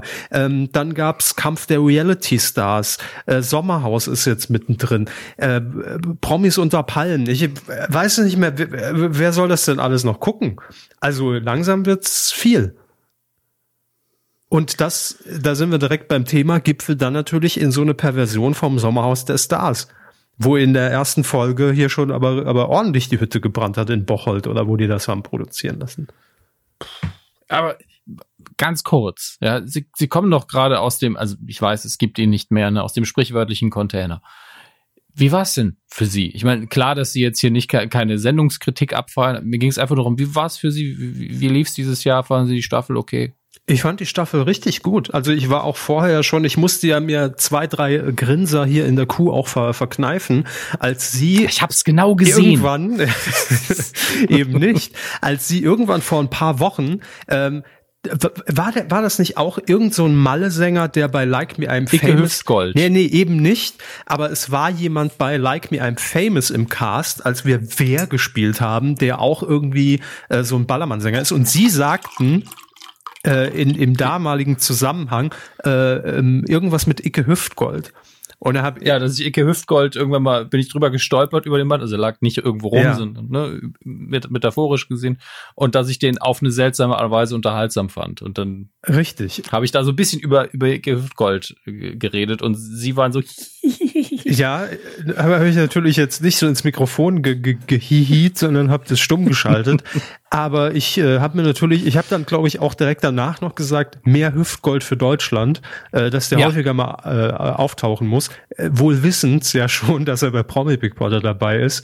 Und ähm, ich kann das nur bestätigen. Also ich kannte ihn vorher ja auch wirklich nur von hier dicke Titten Kartoffelsalat, von von seinen ja. äh, Titeln. Da, da, da, da, da, da. Ja, aber ähm, der hat mich durchaus sehr überrascht äh, und hat ja auch dann, als er da drin war, seine Perücke abgelegt quasi und hat dann, war dann als Matthias auch unter den Bewohnern irgendwie nach einer Woche.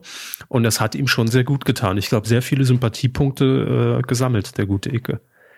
Ähm, von, aber jetzt generell gesprochen, ich fand äh, auch vorher schon, als ich den die, die die Namen nur auf dem Papier gelesen habe, dachte ich mir schon, okay, also es waren ja erstens deutlich mehr als in den Vorjahren, es waren ja sechzehn Leute erstmal, dann hat sich eine ja auch dann, äh, bevor es losging, noch dazu entschieden, ach nee, ich will doch nicht. Ähm, insgesamt auch mit, äh, ich ziehe freiwillig aus und dann rücken noch welche nach, waren es neunzehn Leute dieses Jahr, die da durchgeprügelt wurden. Ähm, und ich fand die Staffel wirklich sehr unterhaltsam und ich fand auch die Namen und den Cast richtig stark, weil das hat mir auch jetzt auch das Sommerhaus und, und auch die ganzen anderen Produktionen, die laufen, Kampf der Reality Stars, hat mir wieder gezeigt, dass einfach das Dschungelcamp und auch Promi Big Brother für mich immer noch sich absetzen. Natürlich ist es Trash, klar, müssen wir nicht drüber reden. Ähm, aber doch nochmal deutlich absetzen von diesen ganzen Formaten, die danach kamen, die wirklich einfach nur, und da sind wir auch schon quasi mitten im Thema, einfach nur noch auf die Fresse geben wollen. Und natürlich passiert das im Dschungel oder bei, bei Promi B B auch mal, dass du natürlich da jemanden drin hast, der einfach Prollo ist und, und laut und ne, natürlich will man auch Beef, das ist ja immer das, was das Twitter-Volk ruft, endlich Beef. Und das gehört ja auch dann irgendwo dazu. Aber dann hat man bei Promi Big Brother eben auch nochmal die Komponente, die mir bei diesen anderen Formaten einfach komplett abhanden gekommen ist über die letzten Jahre, dass ein zweiundachtzigjähriger Werner Hansch den Bums gewinnt, weil er einfach offenbart, dass er Spielschulden hat und auch spielsüchtig war und dass auch jeder, der im Finale mit ihm stand, ihm diese hunderttausend Euro gegönnt hätte und vielleicht sogar auch dann irgendwie einen Teil davon abgegeben hätte, wenn er nicht gewonnen hätte. Also das war beim, beim Finale wirklich so ein ganz großer Moment für mich, als Werner Hansch da alleine in diesem Garten dann stand. Und da wird ja immer der Sieger nochmal so fünf Minuten da alleine drin gelassen, um das nochmal zu realisieren, ähm, wo ihm einfach klar wird, okay, er kann jetzt einfach mit mit all dem Scheiß, der in, in den letzten zehn Jahren bei ihm passiert ist und ähm, d- d- er kann jetzt in eine entspanntere letzte Lebens, nicht Hälfte, aber in Lebensabschnitt rein, ja. Und das wird ihm in dem Moment einfach so klar, wo er da live da drin steht und da kommt er raus und hält irgendwie eine fünf Minuten Rede. Und das ist, finde ich, schon eine große Stärke dieses Formats verglichen mit den anderen. Weil, ja, da sind natürlich auch alle drin, die man vielleicht von Love Island kennt oder Bachelor, Bachelorette. Und es ist aber so ein guter Mix, weil auch dann halt, wie gesagt, ein zweiundachtzigjähriger da drin ist oder äh, ein Icke Hüftgold plötzlich eine ganz andere Seite von sich zeigt ähm, oder eine Claudia Kode-Kilsch, die wir natürlich kennen, weil wir sie aus dem Saarland kennen, ähm, die in einem anderen Format nicht zu finden gewesen wäre. Gut, die hat jetzt auch nicht so abgeliefert, aber egal. Ähm, Das, finde ich, macht's dann doch immer noch mal besonders und ähm, hat mir dann auch, als ich jetzt die erste Folge Sommerhaus gesehen habe, gezeigt, dass da eigentlich wirklich nur das bedient wird, was natürlich immer gerufen wird. Ne? Also man will ja immer Konfrontation sehen und das habe ich zum ersten Mal erlebt, eigentlich im Dschungelcamp, als dieser Zoff zwischen Helena Fürst und, ich glaube, es war Thorsten Legert war. Da kam das auf, dass man jeden Tag eigentlich bei Twitter dann gelesen hat, oh, heute heut gibt's ordentlich Konfro wieder. Hoffentlich gibt's heute Konfro. Das war irgendwann so, so ein geflügeltes Wort, ähm, was man dann plötzlich erwartet hat von jeder Folge Dschungelcamp und jedem Format. Und wenn da mal zwei Tage irgendwie, ich sag jetzt mal in Anführungsstrichen, nix passiert ist, ja, und das ist bei Promi Big Brother natürlich auch so, da kann's halt nicht jeden Tag können dann nicht jeden Tag die Fetzen fliegen. Manchmal passiert es vielleicht auch gar nicht, weil die sich halt einfach alle mögen. Und dann werden halt ganz andere Geschichten und Handlungsstränge erzählt. Und das ist dann so, diesem geneigten Trash-T V-Zuschauer habe ich das Gefühl dann immer schon zu wenig, weil man das erwartet. Und man erwartet dann vielleicht genau das, was irgendwie in Folge eins vom Sommerhaus jetzt passiert ist, dass da auch Menschen drin sind, die halt offensichtlich ein Alkoholproblem haben und das auch in der Sendung auch thematisiert haben und sich dann dort einfach zulaufen lassen und sich dann in diesem Haus diese Stimmung so aufheizt zwischen zwei, drei Charakteren, dass sich da angespuckt wird. Also, und das ist einfach wirklich das asozial hoch zehn. Ja, ich habe auch ähm, wirklich auch Tweets gelesen, so, okay, hier sind offensichtlich auch Leute, die ein Suchtproblem haben unterwegs und die sind auch nicht gerade bei, bei geistiger Gesundheit und die spucken um sich und muss man das ins Fernsehen tun? Ja. Also da ist ja, alle Beteiligten sind da ja nur Opfer, inklusive Zuschauer. Das, das, das gehört eigentlich nicht dahin. Punkt. Und ich glaube auch der Produktion, wenn die sagen, ey, wäre es da wirklich eskaliert, also im Sinne von handgreiflich, wäre da jemand eingeschritten, ne? Klar. Ja, aber sicher, aber dann, dann sind wir ja auch im Bereich, wo ansonsten der, die Staatsanwaltschaft um die Ecke kommt. Äh, korrekt, ja.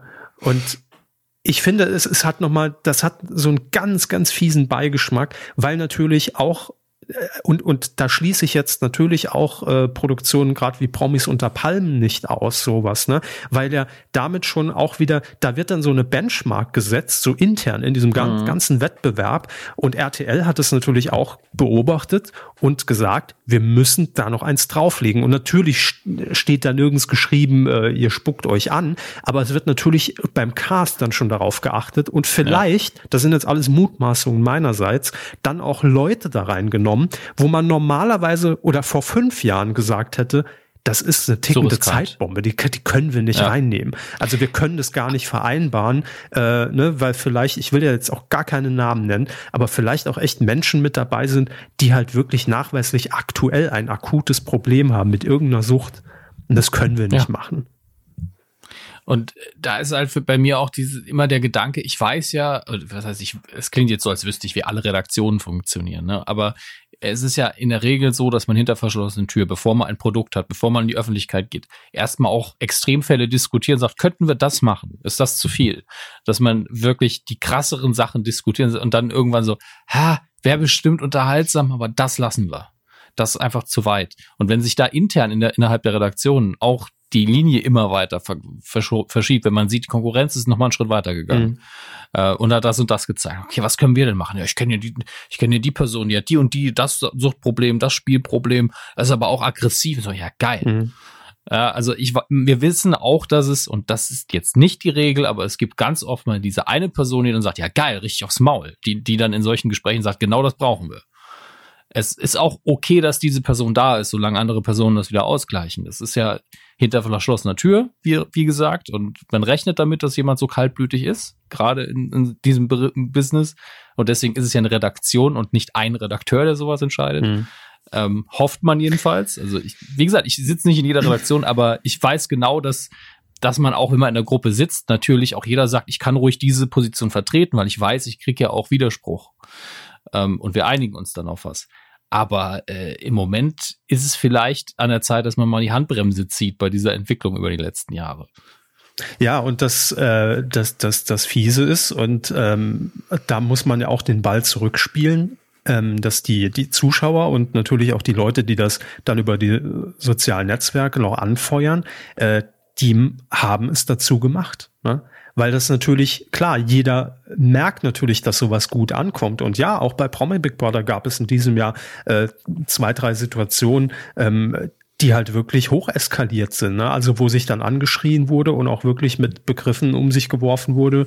Naja, ich sag mal, durchaus fragwürdig. Aber ähm, das war jetzt dann ein Part davon, ja, und es wurde, es ging nicht darüber hinaus, sondern es entstand halt eine hitzige Debatte, man hat sich über irgendwas gestritten und da wurde es auch mal laut und der eine zieht sich dann halt zurück und der andere, wie jeder von uns, ist dann halt eher ein bisschen äh, extrovertierter und haut dann eben äh, ein paar Sachen raus, die ich nicht raushauen würde, wenn, vor allem wenn ich weiß, es sind Kameras da. Aber so mhm. ist es halt. Aber dann ist das Ding auch wieder durch. Aber das dann Da muss man halt, finde ich, kann man die Grenze ziehen, ne? Weil das sind dann erwachsene Leute, die, deren Temperament das in dem Moment ist. Aber wenn ich weiß, da sind Leute dabei, die tatsächlich Probleme haben, ne? Entweder mit Alkohol oder mit anderen Drogen oder irgendwas in der Richtung, dann kann ich das eben nicht mehr damit abdecken und sagen, na gut, der war halt ein bisschen explosiv. Weil das geht dann schon, finde ich, in eine, in eine grenzwertige Richtung. Genauso wie ich aber auch äh, ganz ehrlich sagen muss, ich, ich habe natürlich nach dem Sommerhaus mir auch überlegt, ob es in der Vergangenheit jetzt gerade bei Promi B B zum Beispiel auch mal so eine Szene gab. Und da muss ich im Nachhinein sagen, was ich heute nach den Jahren kritischer sehe als damals, als es ausgestrahlt wurde, war die Szene mit Nino de Angelo. Ich weiß nicht, ob Sie sich daran noch erinnern können. Äh, Nino de Angelo hatte auch mal so einen ganz fiesen Zusammenbruch. Ich weiß nicht, ob er äh, da alkoholsüchtig war oder abhängig oder auf Entzug oder keine Ahnung, entzieht sich meiner Kenntnis. Aber der hatte da auch im Haus einen ganz fiesen Zusammenbruch, wo er sich diese Papiertüte Rudi gebastelt hat. Mhm. Und äh, mit mit der gesprochen hat. Das war alles vorher. Und dann kam irgendjemand da rein in diesen Raum und hat bei bei dieser Papiertüte irgendwas verändert. Und äh, Nino de Angelo war vorher in dem in dem Luxusbereich und hatte dann auch natürlich Wein ordentlich intus und kam dann in diesen Keller und sah, dass jemand irgendwas mit seiner Papiertüte gemacht hat und ist daraufhin völlig ausgeflippt und ausgerastet. In dem Moment war das natürlich auch so, es hatte ja auch erstmal was nicht Lust, ja doch Lustiges hat es schon, weil da sitzt ein Mann, der gerade mit einer Papiertüte redet und okay, alles klar. Aber das ist sehr schnell gekippt, diese Stimmung. Das ist auch so ein Moment, wo ich im Nachhinein sage, hätte man eigentlich nicht senden dürfen. Ne? Also da ist man dann im Nachhinein vielleicht irgendwie schlauer. Aber das, was bei R T L da passiert ist, dass gerade, und das vergessen wir ja auch noch, in der Corona-Zeit wurde das ja produziert, ne? Wenn man sich dann da einfach anrotzt vor laufenden Kameras, mhm. das finde ich schon, also egal, ob da eine Kamera dabei ist oder nicht, so respektlos und widerwärtig asozial, dass man vielleicht sogar hätte sagen müssen, wir nehmen dich aus dem Spiel. Also ich bin mir auch nicht, also ich persönlich Ich glaube, wenn ich alleine die Entscheidungen hätte fällen können, hätte ich das auch nicht ausgestrahlt. Also klar, ein Teil davon ist ja dann ganz oft auch irgendwo immer live zu sehen. Da kann man da nicht so viel machen, aber man kann ja immer noch entscheiden, zeigen wir das in Zusammenfassungen, tun Na, so, wir das in einer Highlight-Sendung. Sommerhaus ist ja komplett vorproduziert. Ne? Das wurde ja, dann im, hätte ich es einfach, April, hätte ich es einfach nicht, oder Mai produziert. Nicht gezeigt. Und das Problem ist natürlich, dass man ja eine Geschichte auch erzählt. Das wird ja immer ganz oft, bei, gerade von Reality-Leuten so, ja, und die Geschichte läuft aber so, und da wollen die Leute schon wissen, warum ist die Person weg, und dann muss man es schon zeigen. Mm. Ähm, das ist immer so eine halb fadenscheinige Begründung, aber ja, die Leute würden nachfragen natürlich, was ist denn da passiert? Ähm, aber äh, gleichzeitig dieses Bild zu zeigen, ist ja auch, schafft eine Akzeptanz dafür, dass man sowas nochmal macht. Wenn die Zuschauer daran gewohnt sind, dass man sowas zeigen kann, mhm. dann ist halt so ein Dammbruch da äh, und man kann sich halt ausmalen, wenn der wieder, wieder der eine kaltblütige Redakteur dabei ist, dann sagt, ja, die haben gespuckt, das nächste, was wir brauchen, ist der, einer, der den anderen anpisst. Ähm, ja. Einfach jetzt mal hier ähm, des Teufels Anwalt gespielt, ne? Aber vor sowas habe ich dann immer Angst mhm. und das ist jetzt halt passiert, und es ist auch gut, dass nicht alle gesagt haben, ja, so ist es halt, ne, ist schön assi, haha, sondern dass einige gesagt haben, nee, das, das war jetzt wirklich ein Schritt zu weit. Deshalb bin ich noch, also ich bin noch zwiegespalten, ob es vielleicht sogar wichtig war, es zu zeigen, um einfach auch vielen Menschen vielleicht klarzumachen oder da, dass man vielleicht auch mal nochmal drüber nachdenkt. Also will man das wirklich? Ist das dann noch unterhaltsam? Ne? Also äh, wenn sich eine, eine Desiree Nick und eine Claudia Obert zerfleischen, dann äh, weiß jeder, der die Personen etwas kennt, äh, dass da natürlich auch jede Menge Schauspiel mit drin steckt und alles sehr kalkuliert auch ist. Ne? Und es einfach unterhaltsam am Ende des Tages aber ist. Aber das hat schon eine, eine Ebene, die sehr fragwürdig ist. Man muss sagen, R T L hat das ganz clever gemacht, weil direkt danach, es war ja ziemlich am Ende der Sendung, hat man dann Stern T V eröffnet mit äh, genau diesem Thema. Also Steffen Halaschka hat das auch ganz konkret eingeordnet wie ein Autounfall, ähm, bei dem man gerade nicht weggucken konnte. Und ähm, dass man natürlich auch darüber reden muss, über das Thema Alkoholsucht. Und es waren dann Pierre Kusmak und äh, Jenny Elvers zu Gast, die ja auch selbst alkoholabhängig waren und darüber dann auch geredet haben. Ja, also man hat das schon irgendwie dann aufgefangen. Das war ganz, ganz gut und irgendwie auch wichtig, weil sonst hätte man sich, glaube ich, nach der Sendung wirklich sehr, sehr verlassen gefühlt äh, mit dieser Szene alleine und dachte, hätte sich dann gedacht, okay, das scheint also dann so der neue Standard zu sein, und irgendwie sehe nur ich das gerade so ein bisschen kritisch. Egal, also wir mussten jetzt auch ein bisschen länger drüber reden. Ich bin gespannt, wie diese nächsten Folgen äh, Sommerhaus äh, ablaufen werden. Äh, ob das äh, so weitergeht oder ob sich das dann auch wieder irgendwo im Normalbereich des Reality-T Vs einpendeln wird. Aber Man kann es nur hoffen. Ja, ach, ich hoffe gerade so viele Dinge. Also auch wenn man sich hier äh, wieder die Berichterstattung von von Bild und R T L anguckt, zu so diese, ich weiß gar nicht, wo wo wo wo es war, Solingen, diese Tragödie von Solingen, wo irgendwie, äh, ich weiß nicht mehr, ein Sechs, nee, ein Sechsjähriger, nee. Also es kamen jedenfalls mehrere Kinder ums Leben, da hat eine siebenundzwanzigjährige Mutter fünf ihrer Kinder betäubt und erstickt, und dann hat Bild ja dann irgendwie einen, einen Freund von einem der Verstorbenen ausfindig gemacht und den WhatsApp-Verlauf f- veröffentlicht, und R T L war dann mit dem News-Team vor Ort und hat den, den Jungen interviewt mit vo- vollem Klarnamen und all so eine Scheiße, wo ich mir sage, Leute, s- sind wir echt so verroht inzwischen? Offensichtlich. Ich weiß es nicht. Alles sehr schwierig, wirklich. Grundsätzlich, also das kann man über das ganze Jahr natürlich sagen, und man ist die ganze Zeit ja auch versucht zu sagen, ja, das ist halt zwanzig zwanzig, und ähm, das Problem ist natürlich, nach zwanzig zwanzig kommt einfach noch ein Jahr. Hoffentlich, das ja, wissen wir noch nicht, aber das ist, das ist der Punkt, aber wir gehen ja immer davon aus, dass wir irgendwann in dreißig, vierzig Jahren so sagen werden, Opa, wie war das damals so? Aber alles gut, aber zwanzig zwanzig, lass uns nicht drüber reden. Das ist so die Attitüde gerade. Ähm, gleichzeitig sind das ja natürlich alles Dinge, die jetzt Entwicklung haben seit zehn, fünfzehn oder noch viel längeren Jahren. Und das hört ja jetzt nicht einfach auf. Nee, aber das ist immer, das ist immer so eine gefährliche Spirale, in die man sich dann begibt, weil, ne, dann, dann heißt mhm. es ja auch dann intern, also wie im Kindergarten, ja, weil die, weil R T L hat das ja auch gezeigt, deshalb haben wir mhm. das dann auch gemacht, ne, wenn, wenn R T L das zeigt. Was ist das denn für eine ja. Scheiße? Ganz ehrlich, das ist so keine Argumentation.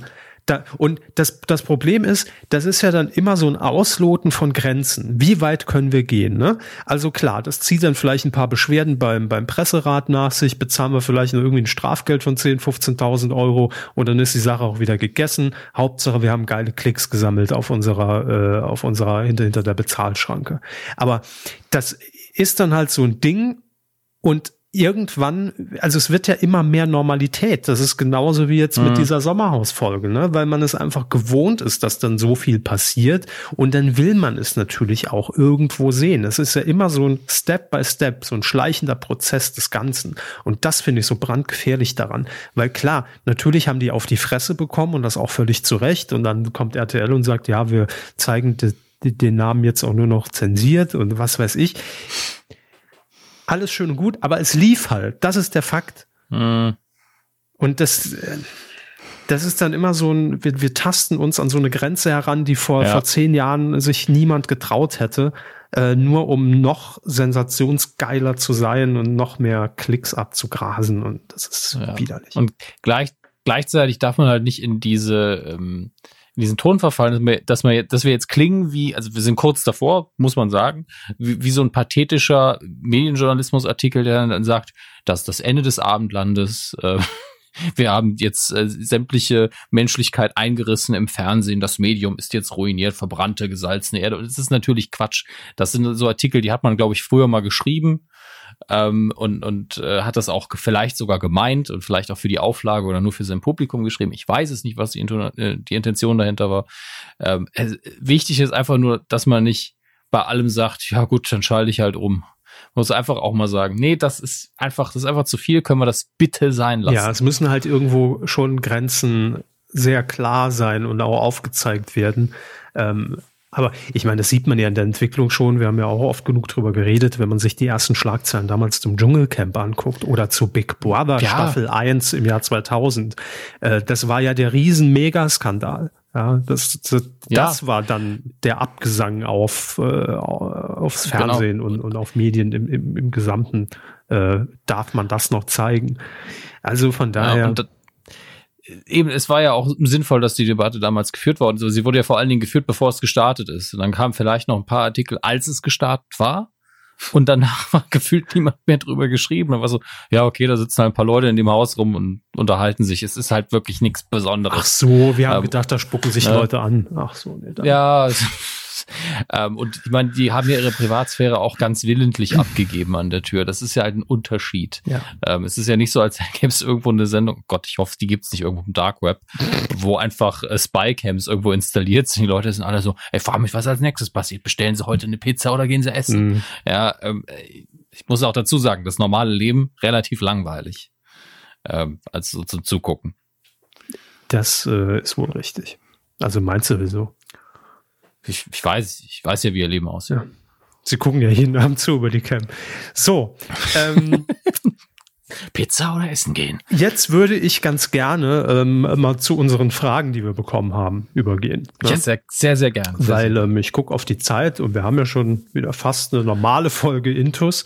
Von ja. daher ähm, kommen wir doch jetzt mal hier. Ich, ich sortiere die jetzt mal so ähm, nach den Likes pro Frage, also die, die am meisten hochgevotet wurden. Oh je. Hier zum Beispiel eine anonyme Frage. Wieso werden bei Podcasts selten Zuhörerzahlen veröffentlicht? Ich wüsste gerne mal, in welchen Dimensionen sich die Kuh befindet. Warum sie selten veröffentlicht werden, liegt unter anderem daran, dass mit Zuschauerzahlen ja zum Teil Geld verdient wird. Das darf man nicht vergessen. Und Hörer, da wird es dann immer... Hörer. Habe ich Zuschauer ja. gesagt? Entschuldigung, Hörerzahlen. Zuschauerzahlen kann ich verraten, null. ähm, in der Regel. Ähm, aber da wird, es ist einfach eine werberelevante Zahl für viele, deswegen sagen sie es nicht. Und, und da, da sie, die einen nehmen die Zahlen, die anderen die Zahlen. Das darf man auch nicht vergessen. Dann sagen die einen, ja, wir haben, wir haben fünfzehn Millionen Abrufe. Und also, was für Abrufe sind das? In welchem Zeitraum sind die denn entstanden? Etc. Mhm. pp. Ähm, wir können aber, glaube ich, immer sagen, dass wir mit der Kuh eben ähm, bei einer Folge in der Regel im vernünftigen fünfstelligen Bereich sind irgendwo. Und ich finde auch, dass die zehntausend Hörerschwelle pro Ausgabe in Deutschland immer noch so viel sagt wie, okay, das ist durchaus ein erfolgreicher Podcast. Vielleicht kein Mega-Hit, ja, es ist kein Fest und Flauschig, ist kein äh, gemischtes Hack, aber das hören schon einige Leute. Ähm, und äh, ungefähr da sind wir halt, ne? Ich denke, das kann man sagen. Ja, äh, natürlich. Also wir haben, wir können auch sagen, in welchem Bereich wir uns da bewegen. Das kommt natürlich immer auf die Folge an, aber ich würde mal sagen, so ja. solide zwischen zehntausend und fünfzehntausend ne, ja, pro Folge. Und ähm, das steht ja unter anderem auch, äh, also die letzte Aussage, die wir da gemacht haben, steht in unserer Wikipedia-Artikel, den wir, wir haben dank äh, Wiki-Eintrag.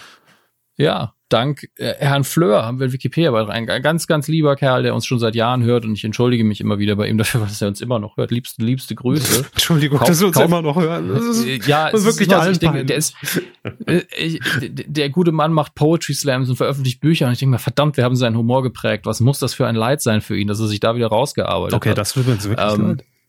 Ne, also wirklich, das ist ja eine berufliche Behinderung letztlich, dass, dass, er un, dass er uns immer in seinem Kopf hat und dann so, ach nein, ich muss ja was Gutes machen, verdammt.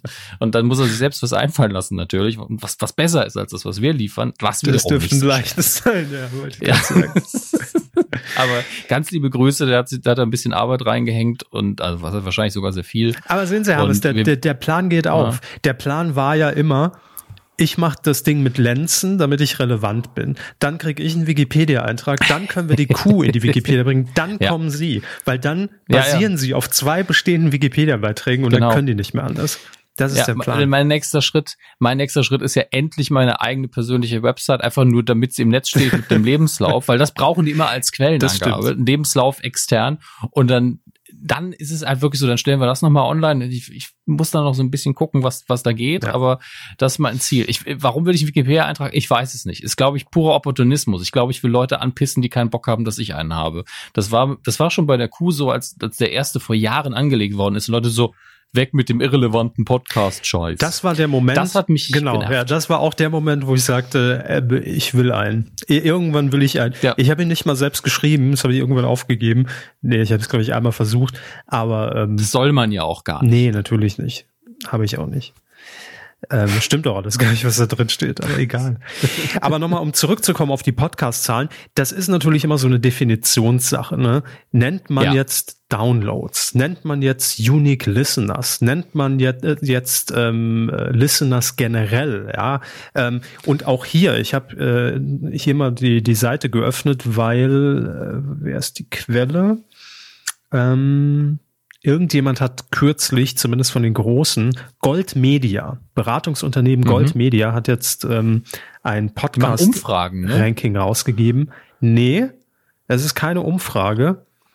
Ähm, ich weiß allerdings nicht. Also Weil ich habe neulich beziehen. irgendwo eine E-Mail, glaube ich, entweder habe ich eine E-Mail bekommen oder jemand hat mir das geschickt, dass es mittlerweile Doch. ein Umfrageinstitut ja. gibt, die die Umfragen machen, äh, was für Podcasts hören sie denn, also wie die Radiomarktanalyse. Genau, Sie haben recht. Gold Media, repräsentative ja. Online-Befragung von insgesamt dreizehntausendvierhundertachtundvierzig Onlinern in Deutschland ab vierzehn Jahren und ähm, die haben jetzt zum Beispiel, nur dass ihr immer eine Relevanz habt, äh, gemischtes Hack auf Platz eins gelistet mit eins Komma eins Millionen Hörer. Mhm. So. Im Monat. Jetzt ist natürlich schon bei mir die Frage, heißt das jetzt, wenn die jetzt vier Folgen im Monat veröffentlichen, kumuliert alle vier Folgen eins Komma eins Millionen? Ist es pro Folge? Sind es Unique Listeners? Sind es Downloads? Was ist das Hörer? Ja, und das ist das dann ist auch eine Umfrage. Also um, um ganz weit zurückzugehen, rein technisch betrachtet, ist es ja so, wenn ihr ähm, unbereinigte Download-Statistiken von eurem Server nehmt, dann ist es ja jede Download-Anfrage. Und wenn ihr unterwegs seid, ist es ganz oft so, dass euer Smartphone ähm, mehrfache Download-Anfragen für die gleiche Folge stellt, einfach nur um zu buffern quasi. Mhm. Und dann kann einmal durchhören von einem Hörer, kann hinterher zwanzig Downloads generieren. Also das, das war so die allererste Stufe von, als man das gemessen hat. Und dann waren sehr viele Millionen Podcasts dabei irgendwann. Mhm. Ähm, und das muss man bereinigen. Dann muss man X Y Z bereinigen. Also es, es lässt da sich genaue Daten zu finden.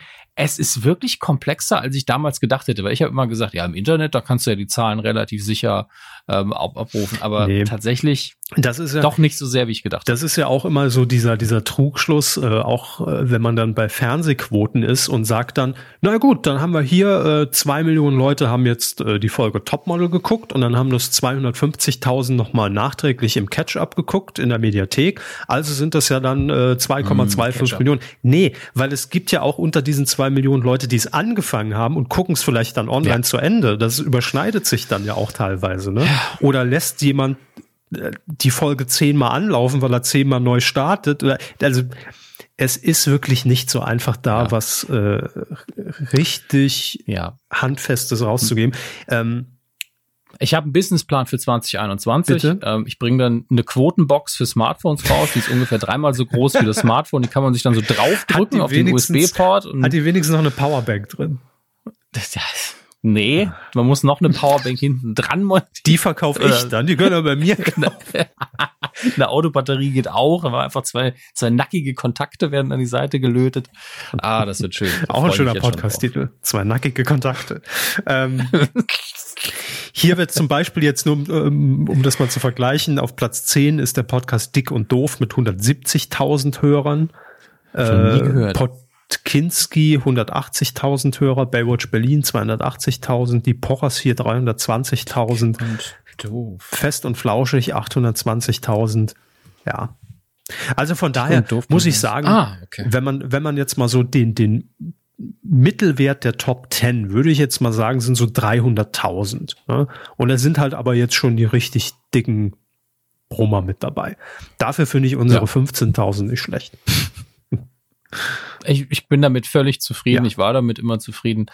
Ähm, ich weiß ja auch, also es klingt jetzt, ich weiß ja auch, wie es ist, wenn mehr zuhören. Darum geht es mir gar nicht. Ist, nee, aber ähm, es ist immer dieser Vergleich bei Live-Publikum, ähm, bei unseren Radio-Nukular-Auftritten damals, je mehr Leute da waren, desto höher ist eben auch das Risiko, dass da mal einer dazwischen ist, wo man sagt, du störst ein bisschen. So ein Kackstiefel. Und das ist tatsächlich... Halt, ja. Ja, ich meine, und damit meine ich ja jetzt niemanden spezifisch. Das ist einfach nur, und das ist Mathe, die Wahrscheinlichkeit höher, dass mal jemand dabei ist. Man sagt, klar, könntest du bitte aufhören, dich so zu benehmen? Wie auch immer das jetzt gerade ist. Und ob das ein Live-Publikum ist oder online. Ich bin ja jemand, der online sagt, bitte schafft bei YouTube endlich die Kommentarfunktion gänzlich ab. Wird natürlich nie passieren. Ähm, aber wir, wir wissen ja alle, wie das ist. Nicht runterscrollen, nicht die Kommentare lesen, sich nicht drauf einlassen. Und ähm, bei YouTube ist, ist das halt nochmal was anderes. Aber auch da ist es ja so, okay, das Video hat über eine Million Aufrufe. Kommentarbereich wahrscheinlich toxisch wie die Hölle. Mhm. Ähm, und äh, ich bin ganz froh, dass wir wirklich über die Jahre nur vernünftige Hörer eigentlich hatten. Also klar, da gab es auch bestimmt in den zehn Jahren jetzt mal ein paar Fälle, wo wir gesagt haben, was war da denn los? Ähm, vieles davon hat sich aber auch in Wohlgefallen sehr schnell aufgelöst. Und äh, ich bin da deswegen alleine schon sehr, sehr zufrieden, weil das hier dann die Medienkuh einfach durchweg einfach Spaß macht und ich nicht denke, oh je, dann passiert das wieder. Ähm, da habe ich aber keine Lust drauf. Und ähm, man macht, man ist ein bisschen freier in seinen Entscheidungen. Ich glaube, wenn man so eine, so ein ein Millionen, zwei, drei Millionen Abrufe-Ding hat, äh, und dann auf einmal geht das runter, macht man sich auf einmal Gedanken. Und dann versucht man Dinge zu ändern, die vielleicht, die man gar nicht ändern sollte. Mhm. Das ist, ich fühle mich da sehr, sehr wohl in dem Bereich. Ihr seid die Auserwählten. Die nächste Frage kommt von Annemarie, hey, Carsten. Wie geht's? Nee, von Kräuterbutter, die haben sie eben vergessen, auch in ihrer Aufzählung. Ähm, wie muss man mhm. sich die Arbeit an einem Projekt wie Promi Big Brother vorstellen? Wie sieht ein Arbeitstag während der Produktion aus? Sehr viel Koks. Nein, also ich, ich bin ja nicht dabei, ich darf den Witz machen. Also Koks. Vermutlich kein Koks. Und wenn, dann eher, was war das nochmal? Was frisst du, meine Kohlen? Ah, woher ist das denn? Ich nehme das mit dem Koks zurück. In den Medien wird gar kein Koks konsumiert. Das, nö, das, das würde ich so auch nicht sagen, aber mir ist es noch keins untergekommen. Also, nein. Keins zu einem Preis, wo ich gesagt hätte, ja. Genau, wo ich zugeschlagen habe. Nee, also das Klischee konnte ich bisher nicht beobachten. Aber man mag mich korrigieren. Bin da ja auch, bin da auch noch zu unschuldig. Ähm. Ja, wieso, wie sieht so ein Tag aus? Also vielleicht sollte man erstmal erklären, was äh, generell meine Aufgabe da ist, für alle, die das irgendwie nicht wissen, weil dann wird es, glaube ich, schon ein bisschen klarer. Ähm, Kommunikationsmanager bei Promi Big Brother. Also generell in der Funktion ja der, der Kommunikation und P R.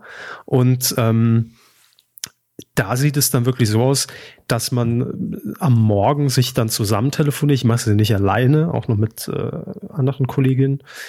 Ähm, Und ja, man telefoniert sich morgens eigentlich direkt zusammen, bekommt dann immer schon um um sechs Uhr so ein Übergabeprotokoll von äh, Endemol, von der Produktion, wo dann schon drin steht, was in der Nacht passiert ist.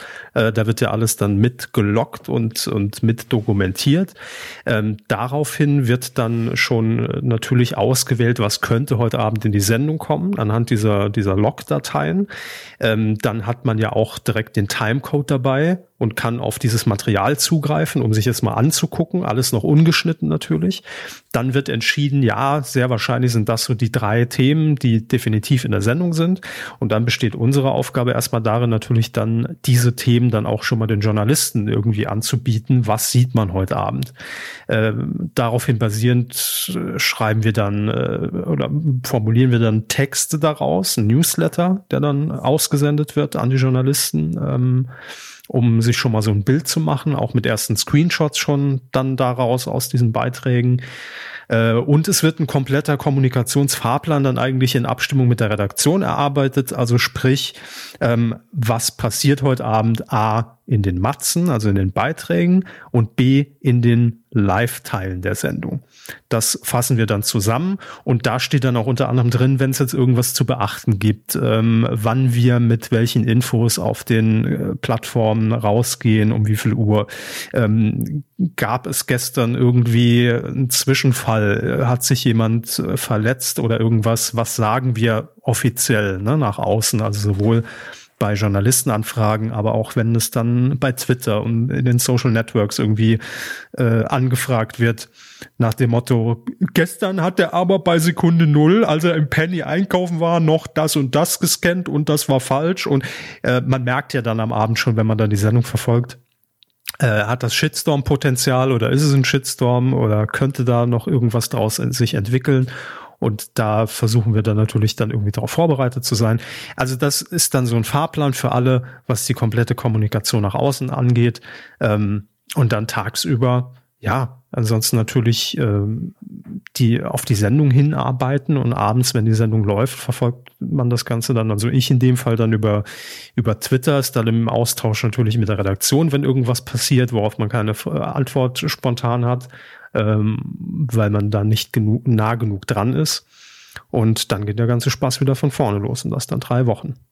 Und dann zieht zwischendrin mal noch einer aus und äh, dann erfährt man das um vierzehn Uhr und muss dann natürlich überlegen, wann äh, kommunizieren wir das wie, erst heute Abend in der Sendung oder äh, veröffentlichen wir das vorher und wer kommt jetzt eigentlich nach und dann muss der nochmal geshootet werden im Hotel und ein Presseinterview geführt werden und äh, ja, und das Ganze dann drei Wochen. So würde würd ich es jetzt mal umschreiben. Also also prinzipiell ist es wie Urlaub. Also im Prinzip ist es wie Urlaub, drei Wochen.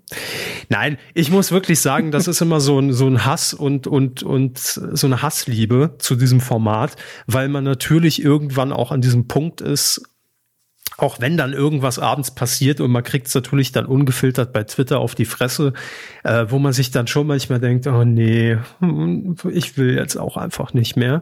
Ähm, und nach den drei Wochen, dieses Jahr war es ja drei Wochen zum ersten Mal, ist man dann auch durch.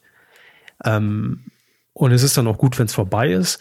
Aber es hat so eine ganz eigene Dynamik, weil es sich ja grundsätzlich von dieser Pressearbeit, die man sonst macht, einfach unterscheidet, weil man tagesaktuell arbeitet. Man weiß wirklich morgens nicht, was abends oder bis abends passiert und man weiß nicht, was in dieser Live-Sendung passiert. Entscheidet sich da spontan einer dann doch zu gehen oder äh, tickt da einer komplett aus oder äh, wird da jemand krank drin oder kann ja alles passieren.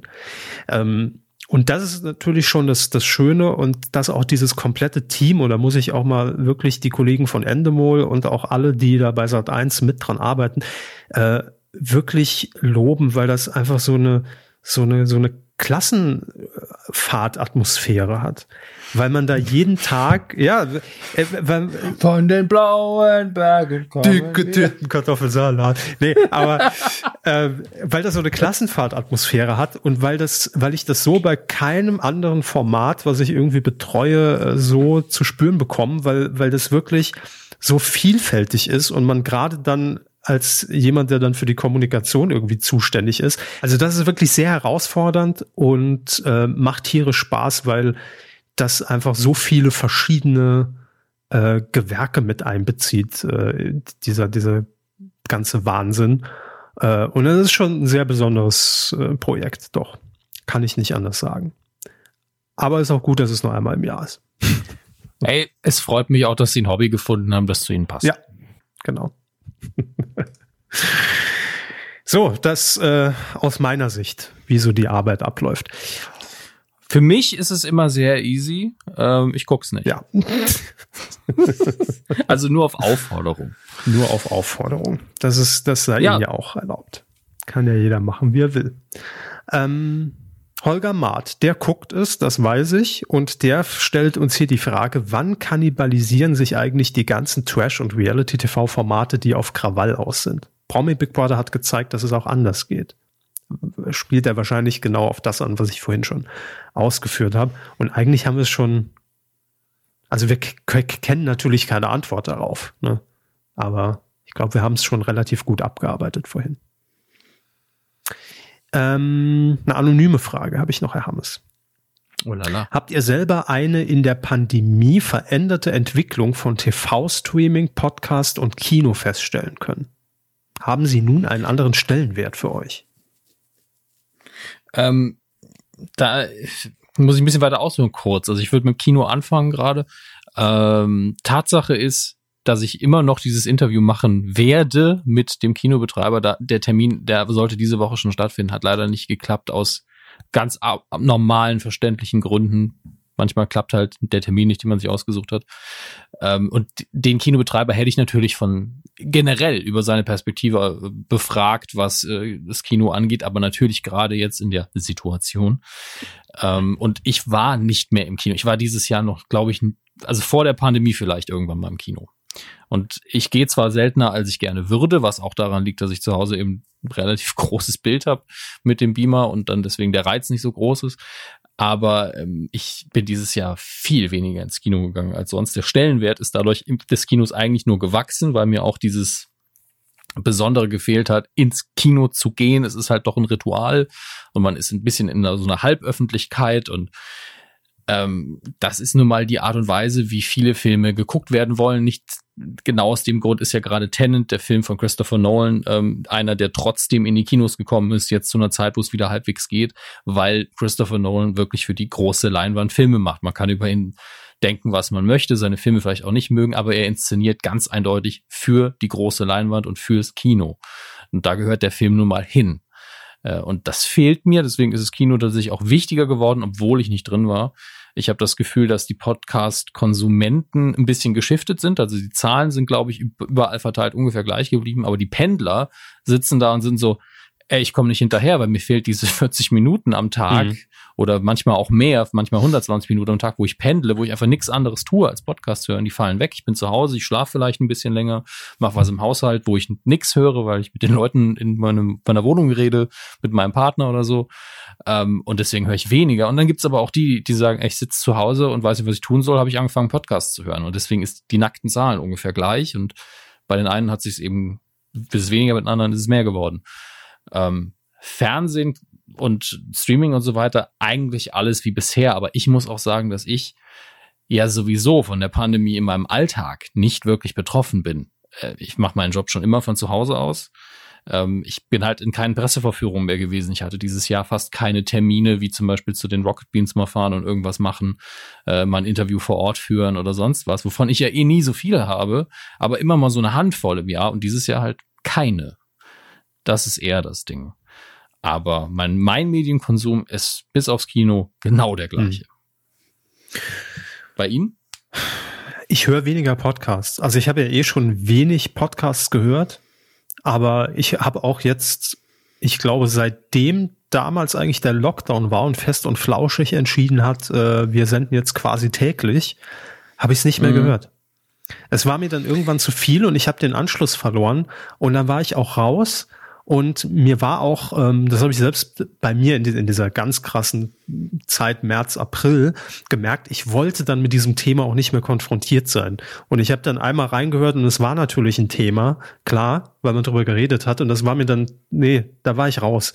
Und irgendwie habe ich das, habe ich da auch jetzt den Anschluss nicht mehr gefunden. Vielleicht wäre jetzt eine gute Gelegenheit, nach der Sommerpause äh, wieder einzusteigen. Aber ansonsten...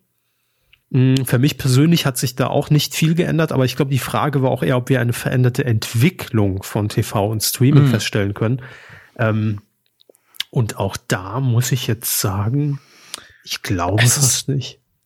Also ich, am Anfang, die ersten paar Monate waren, das haben wir hier auch thematisiert, mm. da waren ja ganz viele spontane Dinge, die entstanden sind und dann man hat die Produktionswerte gezwungenermaßen runtergefahren, gesagt, Skype-Schalte reicht mm. auch. Ähm, das ist ja ganz schnell wieder vorbei gewesen. Klar, das Publikum wurde dann, also Studiopublikum wurde dann ausgedünnt. Ähm, und ich finde, bei den Amerikanern sieht man es krasser, weil die ja einfach bei den Late-Night-Shows fast alle von zu Hause aus und jetzt wieder immer noch, ab, zumindest ohne Studio, äh, und nicht ohne Studio, aber im Studio, aber ohne Publikum unter, äh, unterrichten. Wow. Äh, Manchmal senden. Auch das. Ja. ja, muss auch mal sein. Und ähm, da hat man es, finde ich, stärker gemerkt als bei uns. Aber das liegt auch daran, dass ich tatsächlich mehr amerikanische Late-Night-Shows gucke als deutsches Fernsehen. Mhm. Wenn auch nur in, in Ausschnitten. Ähm, und ansonsten medientechnisch, ich merke vor allen Dingen, wie bei Fiction mittlerweile das Angebot ausdünnt. Mhm.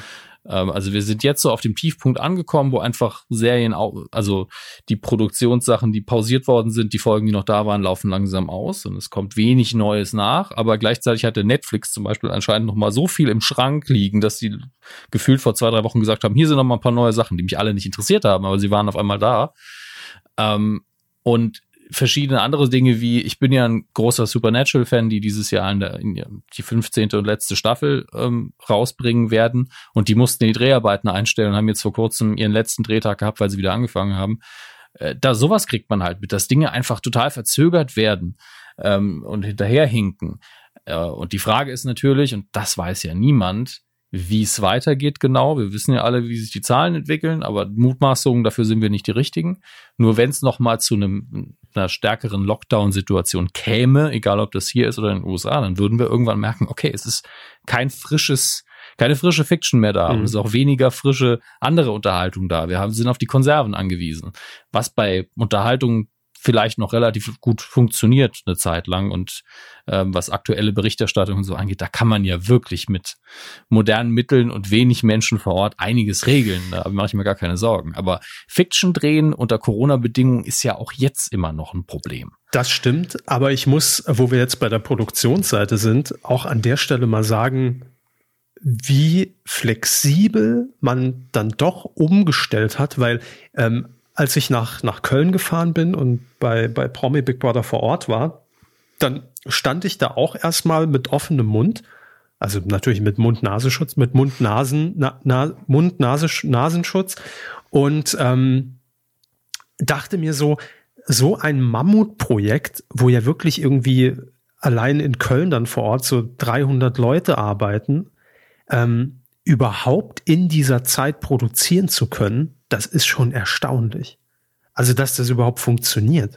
Und da muss man auch sagen, das wird auch strikt durchgezogen. Also d- d- alleine, dass man, egal in welchem Bereich man sich be- be- bewegt hat vor Ort, ob man das Stockwerk gewechselt hat, ob man dann mal zur Redaktion ist, ob man ins Catering ist, ob man ins Studio, also in diese Duellarena ist. Es gab überall Codes, wo man sich einloggen musste, ausloggen musste, damit nachvollziehbar ist, ne? Wer war zu welcher Uhrzeit wo. Ähm, natürlich immer Mund-Nasenschutz äh, tragen. Ähm, und irgendwie funktioniert es dann doch. Es gibt kein Catering mehr, wo, wo jeder sitzen darf, ne? Und immer natürlich, wenn dann nur mit Abstand und man muss sich mit ins Büro nehmen, sein Essen. Aber es geht alles irgendwie. Und das finde ich doch erstaunlich, wie, wie schnell man da umswitchen konnte. Und gerade äh, bei der Produktion von, von Endemol Schein, die Kollegen, die hatten ja auch alle schon das normale Big Brother in den Knochen, die ja quasi in den Lockdown rein produziert haben. Und da hat man einfach gemerkt, okay, da sind die alle schon echt geübt. Aber es ist immer wieder erstaunlich, oder wenn man dann in so eine Regie reinkommt und da sitzt halt jeder so abgetrennt in seinem kleinen Bereich. Der eine, der, der halt die Untertitel schreibt, der andere, der das Bild mischt, der andere, der den Ton macht. Und alle sind halt mit, mit Plexiglas abgetrennt äh, und sitzen da mit Mundschutz. Das sieht schon erstmal sehr befremdlich aus, muss man sagen. Aber es ist richtig und es funktioniert. Und es ist wirklich, äh, muss man sagen, Hut ab, dass man, dass man dann doch irgendwie so flexibel ist. Also der Mensch so generell, um sich dann auf so eine Situation einzustellen, denke ich mir auch an, an vielen Punkten, an denen man sich jetzt so bewegt und denkt sich so, krass, dass es funktioniert. Also klar, gibt mal immer ein paar Trottel, die es nicht beachten. Aber ähm, ansonsten, ir- irgendwie geht's halt, ne? Auch wenn vielleicht etwas reduzierter als sonst. Ja gut, man darf nicht vergessen, dass ähm, Filmcrew und Fernsehcrews, die sind es ja gewohnt, mit Scheiße zu arbeiten. Also ich meine jetzt nicht den Inhalt. Ich meine wirklich nicht den Inhalt, auch nicht die Menschen. Aber denken Sie allein mal zurück, wie sich Technik weiterentwickelt hat, wie viel mehr Scheiße das früher war, wie viel schwerer die Geräte alle waren.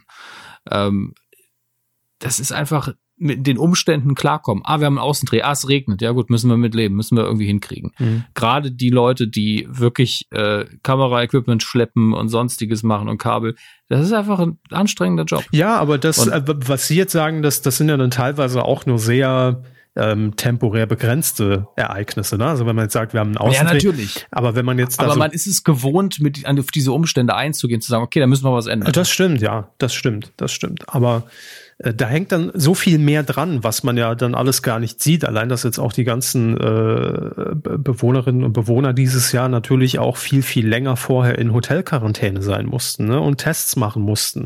Und dann hast du noch eine Woche länger da irgendwie in dem Bums da generell drin. Das heißt, die waren da irgendwie viereinhalb Wochen rausgebeamt aus dem Leben. Und das, dass man dann natürlich, wenn man da reinkommt, an Tag eins, wo für den Zuschauer das Spektakel ja erstmal losgeht, schon eigentlich völlig Banane ist, weil man schon eineinhalb Wochen äh, ohne irgendeinen Zugang zu Internet und Fernsehen auf dem Hotelzimmer sitzt, äh, das, das macht ja auch was mit einem. Ne? Also, so, wir haben noch so viele Fragen, wir müssen ein bisschen schneller ja, äh, werden, weil wir werden hier zu, zu Domian. Ähm, Slux äh, fragt hier noch, wie konnte Herr Körber gleichzeitig twittern und mit den Bewohnern reden? Ja. Äh, Zauberei? So, it's magic, ne? Äh, Jerry schreibt, das typische Sommerloch gibt es ja nicht mehr wirklich. Von daher, was waren die Tops und Flops des Fernsehsommers zwanzig zwanzig für euch? Also ich, ich würde da jetzt auch mal Streaming mit einbeziehen. Ne? Ja, okay, mit Streaming. Hm. Ähm, äh, läuft noch, also es sind noch nicht alle Folgen durchgestreamt, ist The Boys Staffel zwei, ist eindeutig wieder grandios, macht sehr viel Spaß. Äh, im Fiction-Bereich jetzt. Ähm, Ansonsten, ich habe halt tatsächlich sehr viel Kram aufgeholt, deswegen ist das das Aktuellste, was ich gesehen habe. Ähm, aber ich habe mittlerweile auch endlich How to Sell Drugs Online Fast geguckt, die zweite Staffel. Das gehört ja auch noch in den Sommer rein, mhm. würde ich sagen. Und ähm, konstant einfach eine Sendung, die mich äh, auf vielen Ebenen abholt, die natürlich auch in ihren ähm, Gags und Referenzen so geschrieben ist, dass ich damit viel anfangen kann, und man merkt, dass es so ein bisschen, also die kleinen Gags sind oft für Nischenpublikum noch drin, vielleicht sind auch einige drin, die ich gar nicht wahrnehme, und das ist sehr smart gemacht. Ich mag die Charaktere alle sehr, ähm, und und bin wirklich am gespanntesten darauf, wie sie die Rahmenerzählung auflösen werden. Da ist ja wirklich noch eine, eine Rahmenerzählung, so eine Interviewsituation, die sie auch mit inszenieren, und dieses Spiel damit funktioniert in den Staffeln bisher sehr gut, aber die Frage ist halt irgendwann, wie lösen sie das denn auf am Ende?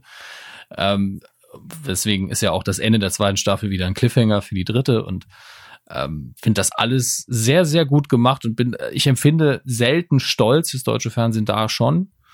So ein bisschen, und ich, oder im Sinne von, ich meine, ich habe es ja nicht gemacht, also habe ich auch kein Recht, Stolz zu empfinden, aber ich freue mich einfach, und auch vielleicht auch nur, weil ich Herrn Tietze kenne und damit genau eine Person identifizieren kann, die ich immer mit diesem Projekt verbinde, als hätte er alles gemacht, ja, als hätte er auch alle Rollen gespielt. Identifizieren, so. Nicht infizieren, ja, nur falls das richtig, richtig. weggemurmelt mhm. wurde.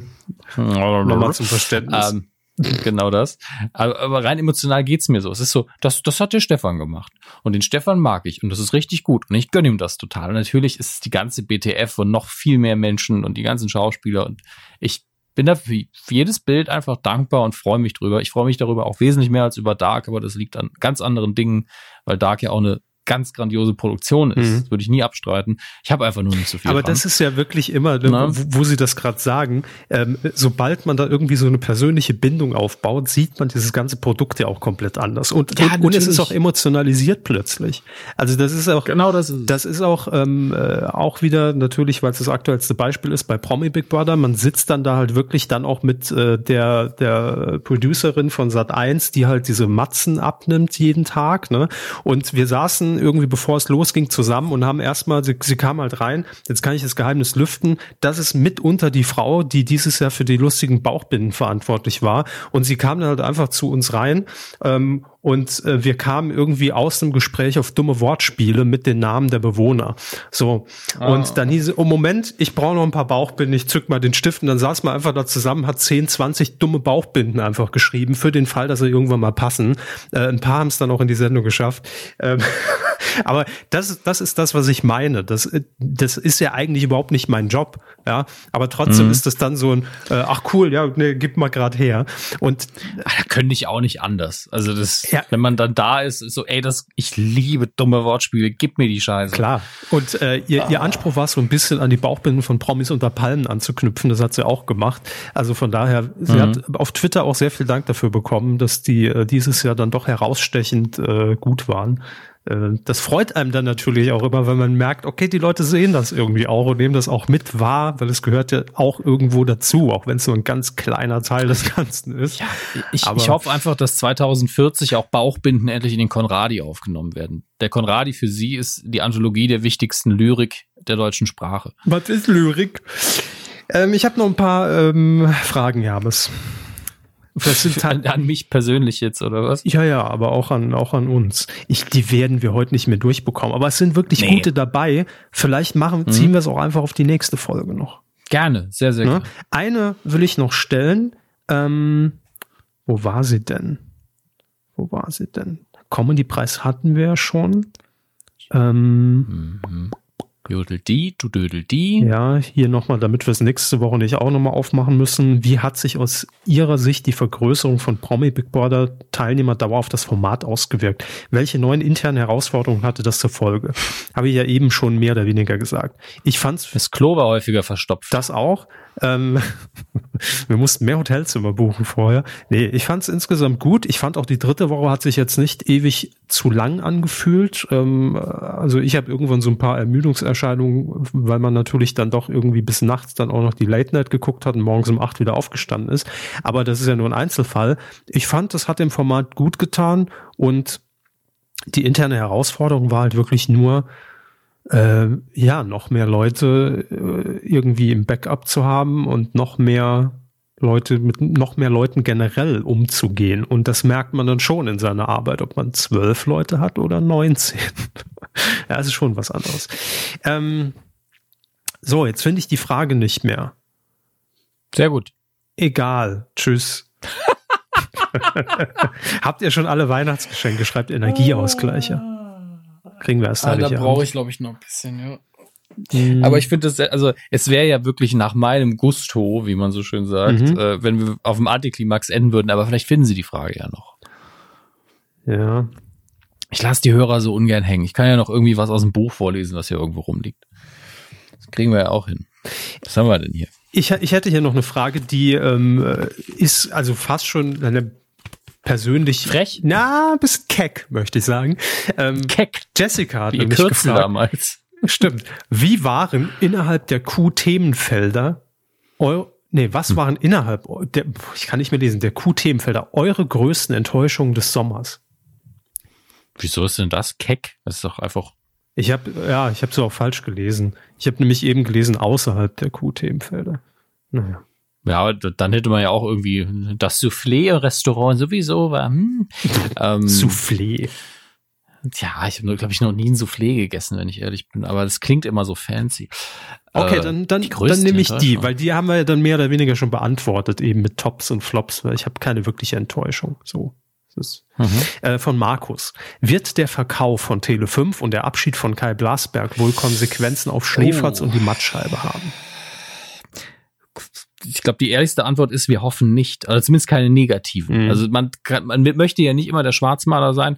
Kann ja sein, dass irgendwie Gott mit dem Finger auf Tele fünf zeigt und dann sind die so, gebt ihnen mehr Geld und mehr Zeit. Ja, also ein kleines man kann das ja nicht ausschließen. Nur. Ja, ein kleines bisschen mehr Geld. Vor allen Dingen. Ähm, wir hoffen dann natürlich nur das Beste für Schläferz, für den Kalkofe, für den Rütten und, und das ganze Team. Ähm, es ist natürlich, war eine absehbare Konsequenz, dass der Chef da geht. Ja, also der hat ja auch gesagt, nö, ist nicht mein, ist nicht meine Absicht für so ein Unternehmen zu arbeiten. Ähm, und wir hoffen einfach, dass da ein Sender immer noch erhalten bleibt und nicht so gleich geformt wird und da so untergeordnet wird. Die Chance besteht ja, dass man einfach Geld in die Hand nimmt und sagt, wir machen, wir entwickeln da weiter, aber an dem Punkt, an dem man gerade ist. Ähm, ich glaube, es lässt sich relativ einfach beantworten. Sie sagen wahrscheinlich gleich ja, ne? Nee.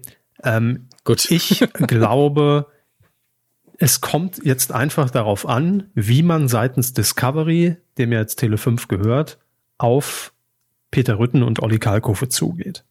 Also will man die halten und gibt man denen auch das Gefühl und ein gutes Gefühl, dann glaube ich, mhm. wird es weitergehen. Ähm, allerdings glaube ich schon, dass natürlich mit Kai Blasberg da eine sehr persönliche Bindung stattfand, ja, und äh, wenn die nicht mehr da ist, dann macht es so eine Verhandlung natürlich auch immer schwieriger und dann kommt es einfach nur auf die Haltung von Discovery an. Wollen wir das generell weiterhin im Portfolio haben, ja oder nein? Also das ist, glaube ich, so eine sehr persönliche Sache, was es ja auch vom Großkonzern, wie Herr Blasberg das beschrieben hat, immer unterschieden hat. Ne? Das ist mehr oder weniger so, ich bin der Chef, ich will euch, finde euch gut, macht das. Ne? War. Das wird es halt jetzt nicht mehr sein. Deshalb, glaube ich, kommt es sehr darauf an, wie geht man auf die Künstler zu. Ja. Mit welcher Weil man Haltung? Dazu sagen muss, w- äh, wenn man Tele fünf nicht komplett umkrempeln will, das ist der Markenkern von den fünf ist Schläferz. Ja. Das, das ist einfach so. Das sind die Gesichter des Senders, das ist die und Sendung des Senders und alles andere. Es, ja, findet auch statt. Es ne? ist ja auch nicht nur so, dass man sagt, das haben wir aus Prestige drin und das gucken hunderttausend äh, oder zehntausend Leute, sondern es fährt ja auch gute Quoten ein. Also von daher, ich weiß nur nicht, da bin ich jetzt rechtlich überfragt, inwiefern das Tele fünf und der Discovery dann überhaupt noch Zugriff hat auf die alten Schinken aus diesem Tele fünf Kläuber Tele München Archiv. Das weiß ich nicht. Keine Ahnung. Gut, schlechte Filme lizenzieren, das würden sie immer noch irgendwie hinkriegen, denke ich. Ja, das glaube ich auch. So, ähm, ich glaube, wir haben fast alles abgearbeitet, was ich hier irgendwie offen hatte. Ähm, ich wollte Ihnen nur noch zurufen, machen wir ganz schnell, dass Join Join jetzt eine neue John. Serie macht mit Sonja Kraus und Influencern. Heißt krass Klassenfahrt. Ah nee, Quatsch, das gibt's schon. Heißt das Internat. Abschlussklasse, Hermes. Ähm, Wann kommt die Abschlussklasse? Weiß ich nicht, aber Ralf Schmitz kommt zur Sat eins. Der hat den Sender gewechselt, weg von R T L. Achso, ich dachte, der kommt einfach nur kurz in die Kantine oder so. Nee, darf er nicht. Corona. Darf wirklich, Kantine ist ganz, ganz schwieriges Thema. Da hat man jetzt bestimmte Zeiten nur noch, wann man rein darf. Sonst wäre Ralf Schmitz natürlich jederzeit bekommen, willkommen zum Lebercast. Ähm, dann oh ist Gott, jetzt auch oh aus dem letzten Titelschmutz, muss ich noch aufgreifen, die Show mit dem Sortieren. Sie erinnern sich, hier erfolgreich gepitcht, ja, ja, ja. kommt jetzt im Herbst auf ProSieben mit Janine Michaelsen. Es geht darum, lustige Sachen zu sortieren. Wer hätte es gedacht? Und es gibt eine neue D S D S-Jury, auch das haben wir verpasst. Ähm, wir machen ganz kurz das alte Spiel, obwohl es fast unnötig ist. Wer? Ja. Dieter Bohlen. Wer? Maite Kelly. Also, Entschuldigung, ich habe so lange nicht mehr. Ja, kenne ich. Michael Wendler. Mhm. Und Mike Singer. Ja, der hat es ja im Namen, ne? Da muss man ja Ahnung von Musik Richtig. haben. Richtig. Für Sie vielleicht besser ja. bekannt, es war der Wuschel bei The Mask Singer. Mike Singer. The, Ma- The Masked Mike Singer. The Mike, Mike Singer. Ich sag mal, die Sendung war noch nie so interessant für mich. So, das ist die neue D S D S-Jury. Damit haben wir alles durch und ich freue mich jetzt, weil es ist Samstag, tatsächlich heute auf die mhm. ähm, erste Folge von Big Performance bei R T L. Wo, Performance? Wo Stars in Stars schlüpfen. Also ein Star ver- wird geschminkt mit Effektmaske, nehme ich mal an. Ich habe noch nichts gesehen und komplettem Kostüm als Elvis Presley und singt auch Lieder von Elvis Presley und ich muss dann wissen, ach, das ist doch Mark Forster. Also ein bisschen The Mask Singer. Ich will mich schon mal warm laufen. Ja. Ähm, wie, wie rufen dann Leute an und sagen, ich hab's ja erraten. Der ist als Elvis Presley verkleidet. Das Schwein. Nee, äh, ist nicht live, ist aufgezeichnet. Ähm, es gibt ein Ratepanel, mhm. die dann ihre Tipps abgeben. Panel ist auch so ein Wort, das ist so eingedeutscht mittlerweile, das klingt schon überhaupt nicht mehr englisch. Panel. Panel. Mike Singer. So. Das war gemein. Herr Körber hat einfach einen Insider erzählt, den keiner versteht und jetzt muss ich lachen. Ja, ah. so ist es in der Kuh. Schön. Das war's. Das war die äh, Sommersause nach dem, was wir alles verpasst haben. Es war viel drin, aber ich glaube, wir haben ja. tatsächlich einen guten Gesamtüberblick äh, abgeliefert. Muss ich ich habe viel, hab viel gelernt. Ich hatte, ich hatte viel Spaß, haben sie ganz toll gemacht.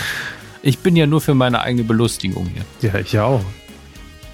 Ja, super. Ihr habt tausend bessere Sachen zu tun, als jetzt hier samstags abends noch vor Big Performance I Q zu machen. Ihr hättet längst mal eine Pizza hey. bestellen können. Ne?